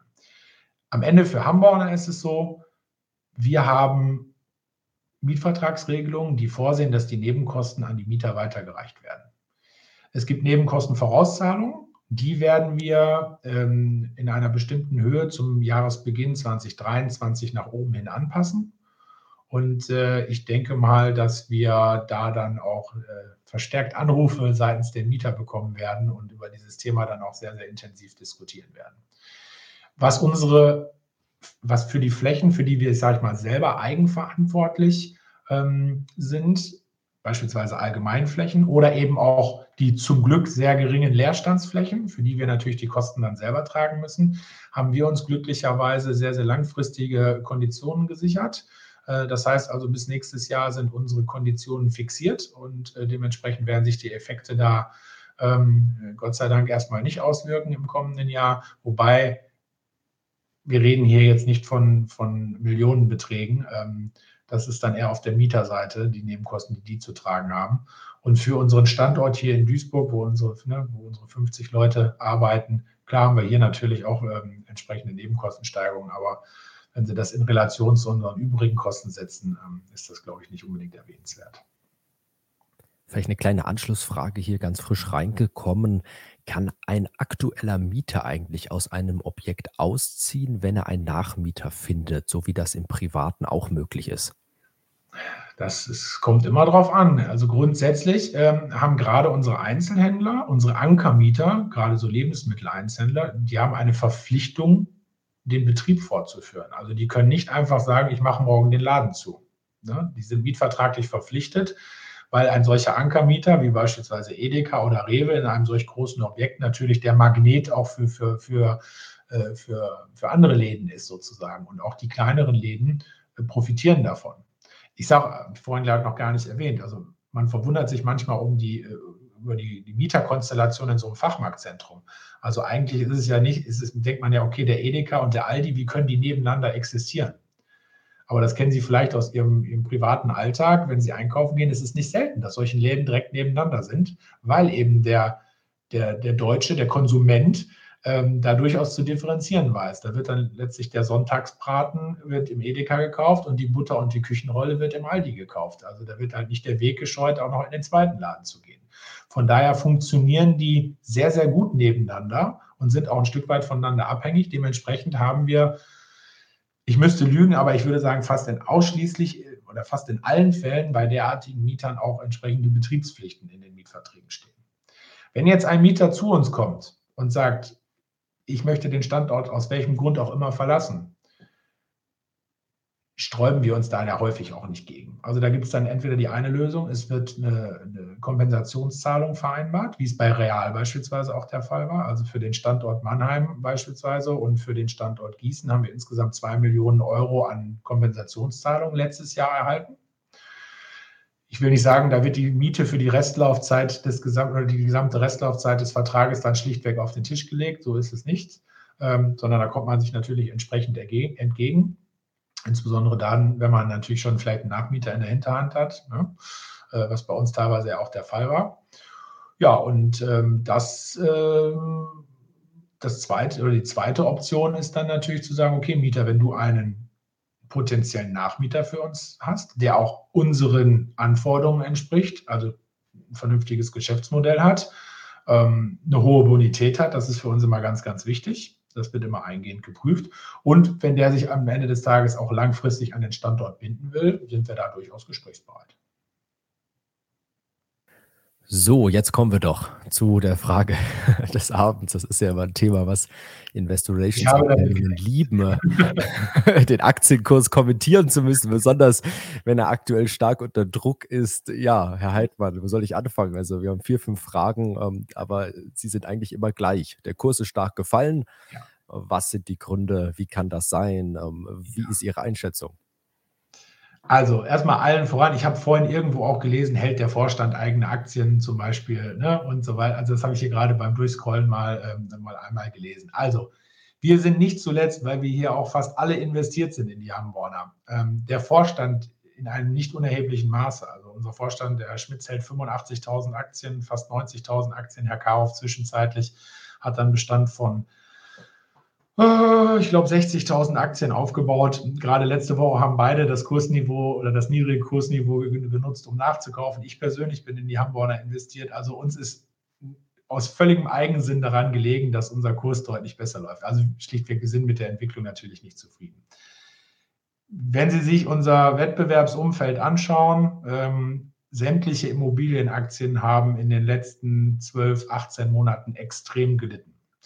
Äh, allen voran natürlich die großen Flaggschiffe, die Wohnimmobilienwerte mit äh, Vonovia, äh, Deutsche Wohnen, LEG haben seit Jahresbeginn mehr als die Hälfte an Wert verloren. Ähm, mochte man gar nicht drüber nachdenken. Im Gewerbeimmobilienbereich sieht es nicht viel anders aus. Jetzt könnte ich damit prahlen, zu sagen, mit unseren 25 Prozent Minus seit Jahresbeginn stehen wir eigentlich noch ganz gut da. Ähm, ist aber nur ein kleiner Trost für uns alle, glaube ich. Nein, letztlich ist es der, dem allgemeinen Zinsumfeld natürlich geschuldet. Man weiß schlichtweg, ähm, steigende Zinsen sind Gift für Immobilienaktien. Wir sind sehr, sehr kapitalfinanzierungsintensiv. Ich habe gerade kurz, kurz angedeutet, wie die Zinsen für unsere Refinanzierung, wo sie noch am Anfang des Jahres lagen, nämlich im Schnitt bei ja, knapp über ein Prozent oder anderthalb Prozent. Wir haben vor ungefähr zwei Jahren haben wir unter ein Prozent uns für zehn Jahre refinanziert. Die Zeiten sind natürlich schlichtweg vorbei und Zinsen belasten in nicht unerheblichem Maße die Ergebnisse der Immobiliengesellschaften. Dann gibt es noch beiläufige Effekte, die natürlich sagen, steigende Zinsen führt erstmal grundsätzlich zu Abflüssen aus dem, äh, aus dem Aktienmarkt an sich. Und dann leidet der Immobiliensektor schlichtweg doppelt. Dann haben wir natürlich Investorengruppen, die keinen, sage ich mal, sehr selektiven, detaillierten Investitionsansatz verfolgen. Also gerade Generalisten, das heißt äh, Fondsmanager, die große Stückzahlen an Aktien handeln ähm, und nicht auf eine Branche fixiert sind, beispielsweise die Immobilienbranche oder die Techbranche oder die Pharmabranche, äh, die sind in vielen, Invest äh, vielen Branchen und vielen Sektoren investiert die gucken sich gar nicht erst an, wie ist eine Hamburger vielleicht aufgestellt im Vergleich zu anderen Immobilienunternehmen. Da wird schlichtweg die Entscheidung getroffen, der Anteil an Immobilienaktien wird reduziert. Punkt. Und da wird nicht geschaut, wie sieht das Portfolio aus, in welchen Assetklassen sind die investiert, wie ist deren Cashflow-Prognose für die nächsten Jahre Ne? Also wie widerstandsfähig ist das Portfolio? Da wird gar nicht so weit hingeschaut und letztlich schlichtweg die Aktie verkauft. Und äh, das sind natürlich die wesentlichen Einflussfaktoren, die jetzt dazu geführt haben, dass wir mit unserem Aktienkurs ja unter auch erstmal unter die magische Grenze erstmal von 8 gerutscht sind. Das hätten wir auch nicht für möglich gehalten, dass es tatsächlich so weit nach unten geht. Jetzt sind wir sogar zeitweise unter 57, äh, unter 7,50 Euro ist alles in allem knapp 25 Prozent seit Jahresanfang ähm, an rückläufig oder ist es rückläufig und wir können nur das tun, was wir, was wir immer tun, dass wir transparent kommunizieren, dass wir das tun, was wir, was wir ankündigen. Ich glaube, das zeichnet die Hamburger einfach aus, dass wir keine leeren Versprechungen machen, äh, dass wir, wie gesagt, sehr, sehr transparent sind, was unsere Vermögensstruktur angeht, was unsere Ertragsstruktur angeht, wenn wir solche Sondereffekte haben, versuchen Sie die nicht zu vertuschen, sondern wir legen sie klar auf den Tisch. Wir befinden uns in einem Übergangsjahr. Wir haben viel verkauft, haben dadurch viel Mieten eingebüßt und entsprechend unterm Strich FFO eingebüßt, haben jetzt diese Real-Sondereffekte, wie ich sie mal ähm, verkürzt nenne, äh, was letztlich zu rückläufigem FFO führt. Ähm, ich kann Ihnen leider jetzt nicht sagen, Sie kriegen nächstes Jahr eine Dividende in Höhe von X Letztlich liegt es nicht in meiner, in meiner Hand, diese Entscheidung. Die, die Entscheidung trifft der Vorstand in der Regel auf Basis der, der Jahresabschlusszahlen zum, zu Jahresbeginn jeweils und natürlich auch in enger Abstimmung mit dem Aufsichtsrat. Ähm, wir haben zuletzt gesagt, wir werden an unserer Dividendenpolitik konsequent festhalten. So viel sei gesagt. Ähm, wir hoffen natürlich, dass wir dann auch mal wieder mit positiven Nachrichten, sprich einem Immobilienankauf, in den nächsten Wochen und Monaten mal für, für positive Nachrichten sorgen können und können schlichtweg nur hoffen, dass der Kurs irgendwann wieder nach oben zieht. Schlicht und ergreifend. Und da haben Sie die nächste Frage mit der Dividende. Auch beantwortet, äh, wie ja wieder der Ausblick ist. Ich meine, das wird ja äh, schon wirklich spannend jetzt bei dem Kursniveau. Da gehen wir ja wirklich deutlich über 5% Dividendenrendite gerade, wenn man mal ja, davon ich ausgeht. Glaube, sechs vorm Komma müssten wir haben, so, sofern man denn die Vorjahresdividende ähm, zugrunde legt, was ja aufgrund der Historie jetzt nicht ganz unreal Klar, jetzt bin ich auf den Knopf gekommen. Ich hoffe, Sie haben das gehört. Also auch wenn man die, äh, ähm, die Vorjahresdividende zugrunde legt, ist es, glaube ich, nicht ganz unrealistisch. Und äh, dann sind wir, glaube ich, bei einer 6 vorm Komma zwischenzeitlich, was die Dividendenrendite angeht. Und kann sich, glaube ich, durchaus sehen lassen. Das stimmt. Ja, super. Also wir haben noch viele Fragen. Ähm, ich hoffe, dass viele aber auch schon so ein bisschen beantwortet sind. Ich gehe es immer mal so ein bisschen durch, um es abzuschätzen. Ich ähm. nicht. Ich kann ja auch mal scrollen hier, äh, ob ich vielleicht noch was entdecke, worauf ich nicht eingegangen bin. Äh, also mir würden auch noch ein paar hier äh, auffallen. Das eine, die, finde ich auch ganz spannend, ähm, Opportunität ähm, jetzt gerade in dem Marktumfeld und jetzt mal vorausgesetzt, und das haben wir ja auch schön gesehen, dass Hamborner doch recht stabil und gut auch aufgestellt ist, wenn Konkurrenten in Liquiditätsprobleme kommen. Ähm, so ein bisschen das Wort Konsolidierung oder auch einfach ja, Übernahmen, anorganisches Wachstum. Ähm, rechnen Sie mit einer Investitionsoffensive so die Frage. Ähm, auf Konsolidierungsbasis, sagen wir auf Unternehmensebene jetzt, ne? Das ja. ist, glaube ich, gemeint. Ich habe die Frage jetzt leider nicht gelesen hier, aber also Konsolidierung im Immobilienbereich war auch jetzt über Monate in aller Munde. Ich habe es äh, vorhin, also Vonovia, Deutsche Wohnen, ne, allen voran. Die DEC Asset hat äh, die VIW Vermögen ähm, übernommen, mhm. zumindest mehrheitlich. Ähm, ich sage es mal so, der gelistete Immobilienaktiensektor in Deutschland, insbesondere im Gewerbeimmobilienbereich, wird immer kleiner. Die Frage ist also auch da nicht ganz unberechtigt. Und wenn ich mir das jetzt anschaue, wir haben hier einen Nettovermögenswert von 11,91. Prognose zum Jahresende ist 12,11 Euro. Also beziehungsweise wir prognostizieren circa auf Vorjahresniveau, also ne, Vorjahresniveau war 12,11 Euro. Jetzt sind wir traditionell eigentlich auch da sehr konservativ, was die Unternehmens-, äh, was die Immobilienbewertung angeht. Letztlich macht es ein externer, ähm, externer Gutachter. Aber äh, ich glaube, man kann nicht leugnen, dass man auch da einen gewissen Einfluss vielleicht nehmen kann und äh, ne, da den mal gut zureden kann, um dann vielleicht Letz-, den letzten Euro an Wert auch noch äh, rauszuquetschen. Das machen wir traditionell nicht. Äh, also wir, unser Portfolio ist absolut fair bewertet. Das kann man, glaube ich, mit Fug und Recht behaupten, wenn man sich auch die Verkäufe anschaut, die nämlich 3,4 Prozent im Schnitt über den Buchwerten sozusagen äh, vollzogen wurden. Dementsprechend hm, halten wir das, wie gesagt, für, für sehr fair bewertet, das, das Portfolio. Und wenn ich mir jetzt als externer Investor, der in Immobilien vielleicht investieren will, sei es direkt oder eben indirekt, eine Hamburger anschaue mit der Portfolioqualität, einem Nettovermögenswert von 11,91 Euro oder sagen wir mal 12 Euro und einem Aktienkurs von 7,50 Euro. Ich glaube, ich brauche nicht weitersprechen. Ne? Ähm, es ist natürlich ein Thema, das ist keine Frage. Aber, und das kann ich auch mit Fug und Recht behaupten, es hat noch keiner angerufen und hat gefragt, ob äh, in irgendeiner Weise eher ein Zusammenschluss, eine Übernahme oder was, ähm, ob das für uns in Frage käme. Und auch das, es liegt natürlich nicht in unserer Hand. Wenn morgen ein öffentliches Übernahmeangebot kommt und einer sagt, ich biete 11, 12 Euro für Hamburger Aktien, ich glaube, da kann ich noch so viel kommunizieren und die Leute vom Gegenteil überzeugen. Dann sind auch wir weg vom Fenster. So ist das nicht. Also da, da mache ich auch gar keinen Hehl drauf. Da kann ich auch ganz, ganz offen sprechen. Und es ist aber tatsächlich so. Ähm, Im Moment ist, äh, es hat jetzt keiner bei uns angeklopft und gefragt, äh, ob es da irgendwelche Optionen gäbe vielleicht. Aktuell halten alle die Füße still. Aber die Frage hier, wie verhält sich denn eigentlich die RAG-Stiftung? Ähm, ist da irgendwie was bekannt über deren Ambitionen, ob irgendwann ein Ausstieg geplant ist? Nö, Schlichtweg, nö. Also die RAG-Stiftung ist im Jahr 2015 ähm, äh, auf uns zugekommen. Ähm, da kam auch damals der Kontakt über unseren damaligen Aufsichtsratsvorsitzenden zustande ähm, und hat, äh, ich sag mal, nach Investments gesucht, äh, die sehr auch sehr, sehr langfristig orientiert ist, also die äh, orientiert sind. Die, die RAG-Stiftung, vielleicht wissen es nicht alle äh, Teilnehmer, ist ähm, eine, eine Stiftung für die Bewältigung der Ewigkeitslasten des, des deutschen Steinkohlebergbaus zuständig ist. Das heißt, äh, Sie müssen da, die, die RAG-Stiftung muss dafür sorgen, dass die Rückstände, sage ich jetzt mal, die der Steinkohlebergbau hinterlassen hat, äh, nicht dazu führen, ähm, dass irgendwelche Schäden entstehen, beispielsweise. Also alte Gruben müssen gesichert werden.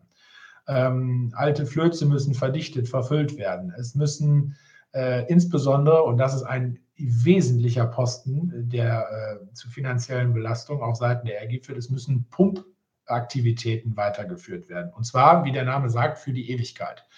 Äh, um an, das, an die Kohle im Ruhrgebiet ranzukommen, äh, war es nötig, das Grundwasser abzupumpen, weil die Flöze teilweise in Regionen unterhalb der Erde lagen, wo schon Grundwasser war. Und äh, dadurch, dass das Grundwasser abgepumpt wurde und das, ich sag mal, äh, Ruhrgebiet durchlöchert wurde unterhalb der Oberfläche wie ein Schweizer Käse, ist das Ruhrgebiet abgesackt. Wenn die RAG-Stiftung nicht äh, weiterpumpt, wird das Ruhrgebiet äh, eine, innerhalb kürzester, kürzester Zeit eine Seenlandschaft sein. Und äh, das liegt, wie gesagt, in deren Verantwortungsbereich, das zu vermeiden. Eine kleine Anekdote an der Seite. Die RAG braucht Cash die ist sehr cashflow-orientiert. Alleine dieses Pumpen kostet pro Jahr um die 250 Millionen Euro. Dementsprechend sind die einfach Cashflow-dividendenorientiert. Und für die ist die Hamborner zugegebenermaßen ein kleines Investment. Die sind ganz anders investiert, allen voran natürlich bei Evonik. Ähm, und die sind sehr, sehr dividendenorientiert und benötigen schlichtweg das Geld, um ihre Ewigkeitslasten sozusagen äh, bewerkstelligen zu können. Also keinerlei Ambitionen in irgendeiner Art und Weise auszusteigen. Ähm, es war sogar so, dass nach 2015, wo sie zu knapp 10 Prozent eingestiegen sind, im Jahr 2016 unmittelbar anderthalb Jahre später der Anteil sogar noch einmal aufgestockt wurde auf nur mehr knapp 12,5 ungefähr. Wir sind in der Zeit schon gut fortgeschritten. Ähm, es sind ganz viele Fragen. Also wir haben, sage sag ich ganz offen, einige nicht beantwortet, wobei, wie gesagt, viele wurden auch schon ein bisschen thematisiert. Mein Vorschlag, ich würde jetzt, Herr Heidmann, an Sie nochmal die zwei Fragen spielen. Aktienrückkauf, ist das eine Frage? Und auch Mitarbeiteraktienprogramm, gibt es da was? Ist da was geplant? Und die Bitte, Einladung, ja bitte an die Teilnehmer, wenn eine Frage jetzt, wie gesagt, übersprungen, doch noch nicht äh, beantwortet beantwortet indirekt, dann jetzt am besten nochmal eingeben in den Chat, weil dann weiß ich einfach, okay, die ist besonders wichtig. Und dann Oder schlichtweg Herr Petzelsberger im Nachgang direkt an mich richten. Ja, genau, genau. E-Mail schreiben, dann können wir Ihre Fragen auch nochmal bilateral gerne besprechen. So viel schon mal vorweg. Das, das auf jeden Fall, weil wenn wir alle durchgehen, dann sitzen wir wahrscheinlich um 22 Uhr da und dann wird es zäh und ich glaube, dann schalten wahrscheinlich auch viele ab. Darum machen wir es doch mal so, genau, Herr Heidmann, nochmal Mitarbeiteraktienprogramm. Genau. Also Mitarbeiteraktienprogramm haben wir nicht, äh, wenn auch gleich das viele Mitarbeiter gerne hätten. Das ist einfach schlichtweg äh, der, unserer Unternehmensgröße geschuldet. Für 50 Leute ein derartiges Programm aufzusetzen, da stehen Kosten und Nutzen nicht wirklich in Relation. Es steht jedem Mitarbeiter frei, Aktien zu kaufen, natürlich vorbehaltlich eventueller Einschränkungen aufgrund insiderrechtlicher Tatbestände haben wir aber aktuell keine. Von daher kann äh, auch der Vorstand, der ja bestimmte Perioden hat, äh, wo er nicht kaufen darf, es kann jeder aktuell frei handeln. Das steht jedem Mitarbeiter frei. Ich habe es vorhin angedeutet, viele Mitarbeiter halten auch Aktien. Ähm, und, aber dass es da ein strukturiertes Programm gibt, wo es vergünstigte Aktien gibt, das ist auf absehbarer Zeit, glaube ich, erstmal nicht der Fall. Hängt auch so ein bisschen damit zusammen, wir haben auch keine eigenen Aktien im Bestand. Also wir müssten die dann schlichtweg erstmal zurückkaufen.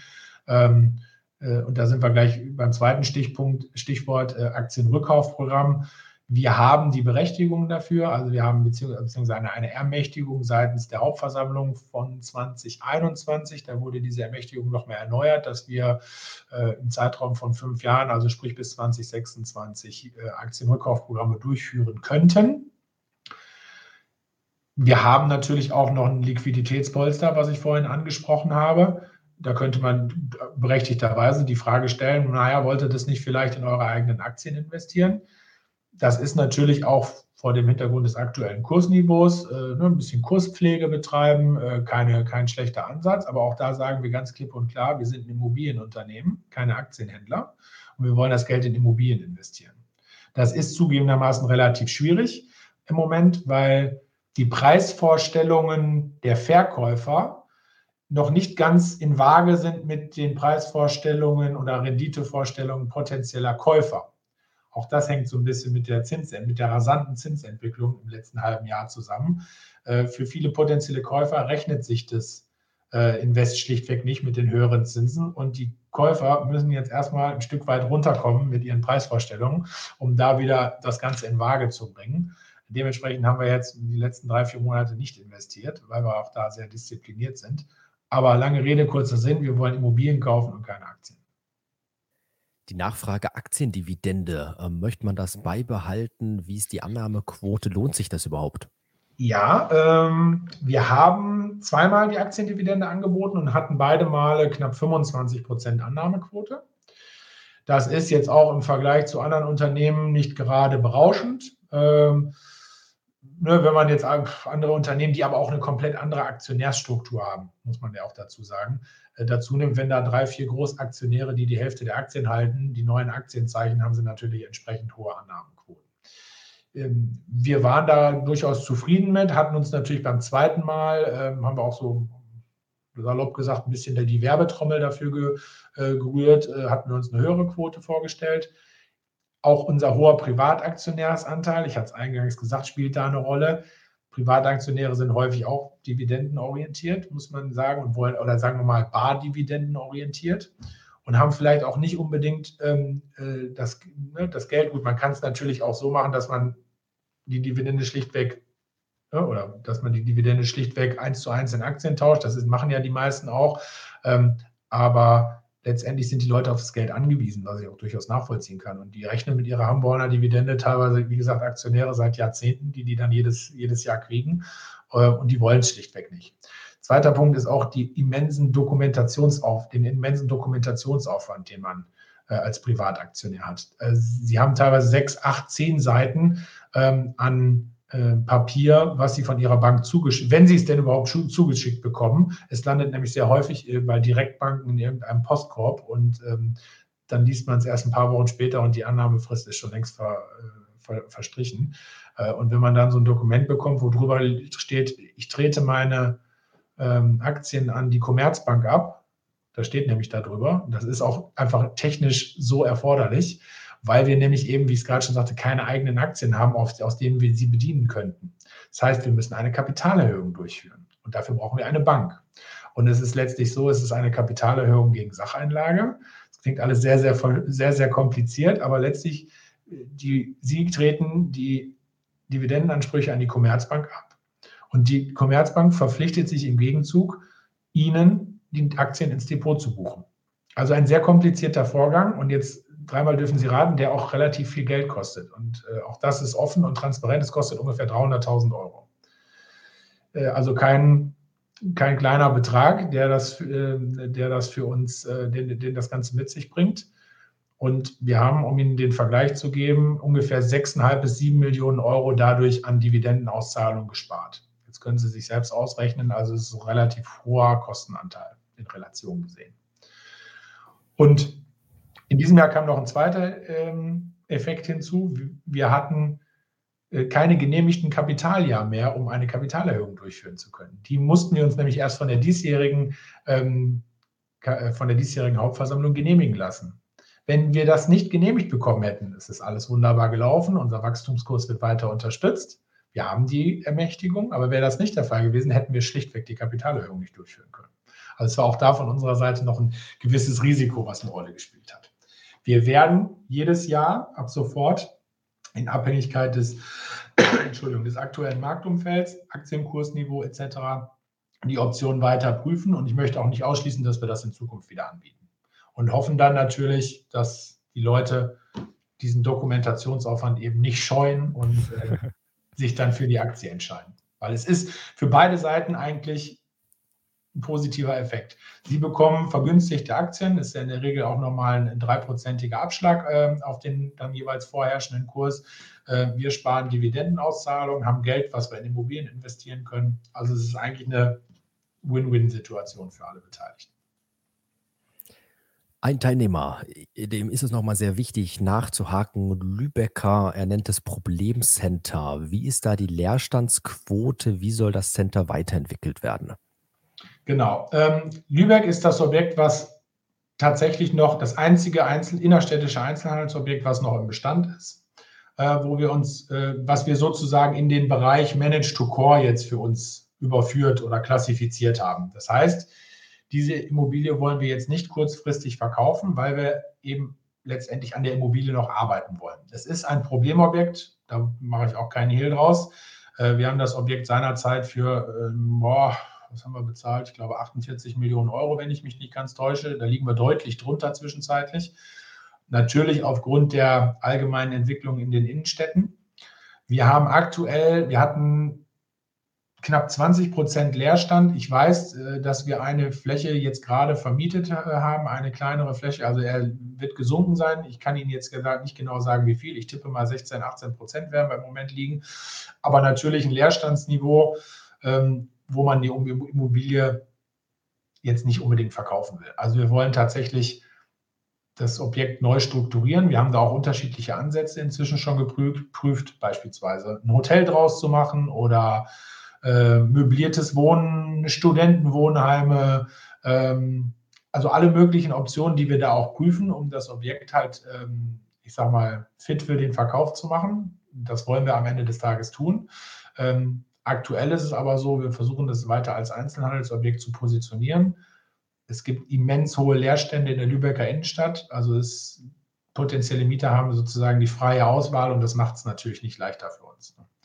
Aber letztendlich der Plan ist, es zu verkaufen und idealerweise voll vermietet zu verkaufen mit einem vernünftigen ähm, Ansatz, äh, der auch einem potenziellen Käufer da ein gutes Gefühl gibt, das, das Objekt zu kaufen. Und wir kommen zur letzten Frage und die hat es nochmal richtig in sich. Herr Heidmann, halten Sie sich fest. Die Frage bleibt, Herr Heidmann, bis zur Rente im Unternehmen. Und ich muss oh hinzufügen, dadurch, dass ein Daumen nach oben neben diesem Kommentar ist, ist es vielleicht auch ein wenig als ja, Aufforderung verstanden. Äh, das, das freut mich natürlich, wenn das der Hintergedanke war. Äh, ich bin ab, ich habe es gerade gesagt, ich bin seit, seit Anfang 2016, also es war fast sieben Jahre zwischenzeitlich ähm, bei der Hamborner. Fühle mich pudelwohl, muss ich sagen. Der Job ist anstrengend. Ähm, es gibt andere Leute, die sitzen jetzt schon zu Hause auf der Couch. Mir macht sowas aber schlichtweg einfach Spaß. Ähm, und wie gesagt, ich nehme immer sehr, sehr viel mit ähm, aus solchen Veranstaltungen und versuche das dann natürlich in unsere tägliche Kommunikation ähm, mit einfließen zu lassen. Also ich weiß genau, morgen früh, wenn nicht sogar heute Abend noch, kommt der Anruf vom Vorstand. Wie war die Veranstaltung? Was haben wir mitgenommen? Na, also das ist wirklich wichtig für uns und das macht mir Spaß. Man merkt es, glaube ich, auch. Ich könnte hier stundenlang noch weiter erzählen. Äh, ich bin auch überzeugt von der Harmonia. Also wenn ich da persönlich nicht dahinter stehen würde, würde ich es nicht würde ich es nicht weitermachen. Man bekommt natürlich hier und da auch mal ganz nette Angebote von anderen Unternehmen. Also Investor Relations Leute sind schon gesucht. Nein, aber aktuell sehe ich mich bei der Hamburger. Ich habe jetzt keine Ambition wegzugehen. Ob es dann bis zur Rente ist, das äh, sei mal dahingestellt. Das weiß ich dann auch noch nicht. Wir werden bestürmt, nochmal doch auf eine Frage einzugehen. Da, da geht es nochmal um Kennzahlen nach vorne gerichtet, Erwartung, Cashflow, Free Cashflow, mhm. Konzernergebnis. Oh ja, richtig viel. Bilanzgewinn, ja. AG 2022. Ich, Vielleicht können Sie mal ganz grob so ein bisschen. Ich würde einfach mich jetzt schlichtweg mal, ähm, ich flippe gerne mal noch mal kurz äh, in dem Fall zurück auf die Prognosefolie. Ähm, für uns wichtig, Umsatz natürlich ist die Ausgangsbasis ähm, und FFO-Umsatz, haben wir gesagt, liegt bei 84 bis 85, also ungefähr auf Vorjahresniveau. Äh, trotz der, trotz der, der zahlreichen Verkäufe, die wir halt getätigt haben. Wir haben auch die beiden Baumärkte gekauft, die wieder für positive Effekte sorgen. Wir haben die Indexierungseffekte, sodass wir da ungefähr auf Vorjahresniveau wandern und schlichtweg FFO 47 bis 49 ist aktuell die Prognosespannbreite ich wiederhole mich, bedingt durch die Realeffekte aktuell zum Halbjahr 15 Prozent unter, unter Vorjahr. Ähm, wir werden schauen, wo wir uns da einpendeln. Aber auch das ist, wenn Hamburg eine Prognose abgibt, dann treffen wir die meistens auch. Also das liegt aber wirklich an unserem planbaren Geschäftsmodell. Wir können einfach unsere Mieten sehr, sehr gut planen, unsere Kosten in der Regel eigentlich auch. Wenn nicht irgendwie das ein Objekt untergeht, äh, oder niederbrennt, wobei da sind wir auch schlichtweg auch versichert gegen, gegen all solche, solche möglichen ähm, ähm, Einflussfaktoren. Ähm, und das sind für uns die beiden wesentlichen Kennziffern. Die dritte ist der Nettovermögenswert, der NAV ähm, der wird auf Vorjahresniveau sein. Und ich glaube, damit ist alles gesagt. Und einzelne Kostenpositionen oder Bilanz- oder G&V-Positionen können wir gerne bilateral äh, ausführlich diskutieren. Da stehe ich gerne zur Verfügung. Herr Heidmann, vielen Dank. Also hat wirklich Spaß gemacht heute. Ähm, ich habe sehr positiv empfunden, die Transparenz allgemein. Ähm, jeder muss natürlich für sich selbst wissen, ob man in dem Marktumfeld jetzt in ein Immobilienunternehmen, in Immobilien investieren möchte. Aber wenn ja, ähm, würde ich doch ganz klar sagen, allein von der Transparenz her, aber auch der Stabilität, Kontinuität, wenn man sich mal die Dividendenentwicklung anschaut, ist das schon spannend. Ist das schon echt ein interessantes Unternehmen. Also vielen Dank, Herr Heidmann, für die tolle Veranstaltung. Wir hätten beide, Sie sowohl in der Präsentation als auch ich hier mit Fragen locker noch Munition gehabt. Aber ich würde auch sagen, wir können ja nochmal auf die Folie gehen. Ähm, halt mal wissen noch, wo es war, wo Sie nochmal eingeblendet sind mit den Kontaktdaten. Ach so, äh, habe ich überhaupt eine Folie mit Kontaktdaten? Ah ja, hier. Finden Sie genau, alles also, online, www.hamborner.de, da finden Sie alles. Und äh, meine Kontaktdaten von meiner Kollegin Frau Steuer finden Sie da auch, die steht auch gerne. Ähm, für, für alle Fragen zur Verfügung. Rufen Sie gerne durch, schreiben Sie E-Mails, gar kein Problem. Dafür bin ich da. Und ich würde mich freuen, also ich möchte mich auch mal ganz herzlich für die Aufmerksamkeit bedanken, dass doch noch so viele jetzt bis zur, zur letzten Minute hier mit dabei sind. Ich hoffe, Ihnen konnten Ihnen ein ganz gutes Bild vermitteln von unserem Unternehmen, was wir machen, womit wir unser Geld verdienen und was, was vielleicht gut oder vielleicht auch schlecht an uns ist. Ähm, letzteres hoffentlich nicht so viel. Ähm, und nee, ich würde mich freuen nochmal, wenn wir uns persönlich vielleicht nochmal austauschen. Nächstes Jahr gibt es ja vielleicht wieder Präsenzhauptversammlungen. Wir sind ganz guter Dinge. Aktuell planen wir mhm. es so. Ähm, und wenn Sie denn Aktien von uns halten schon oder vielleicht kaufen, kann man sich da äh, sicherlich über den Weg laufen. Andernfalls rufen Sie immer gerne durch. Und äh, vielen Dank für die Aufmerksamkeit.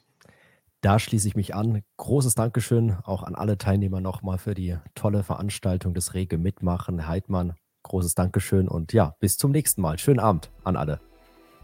Vielen lieben Dank.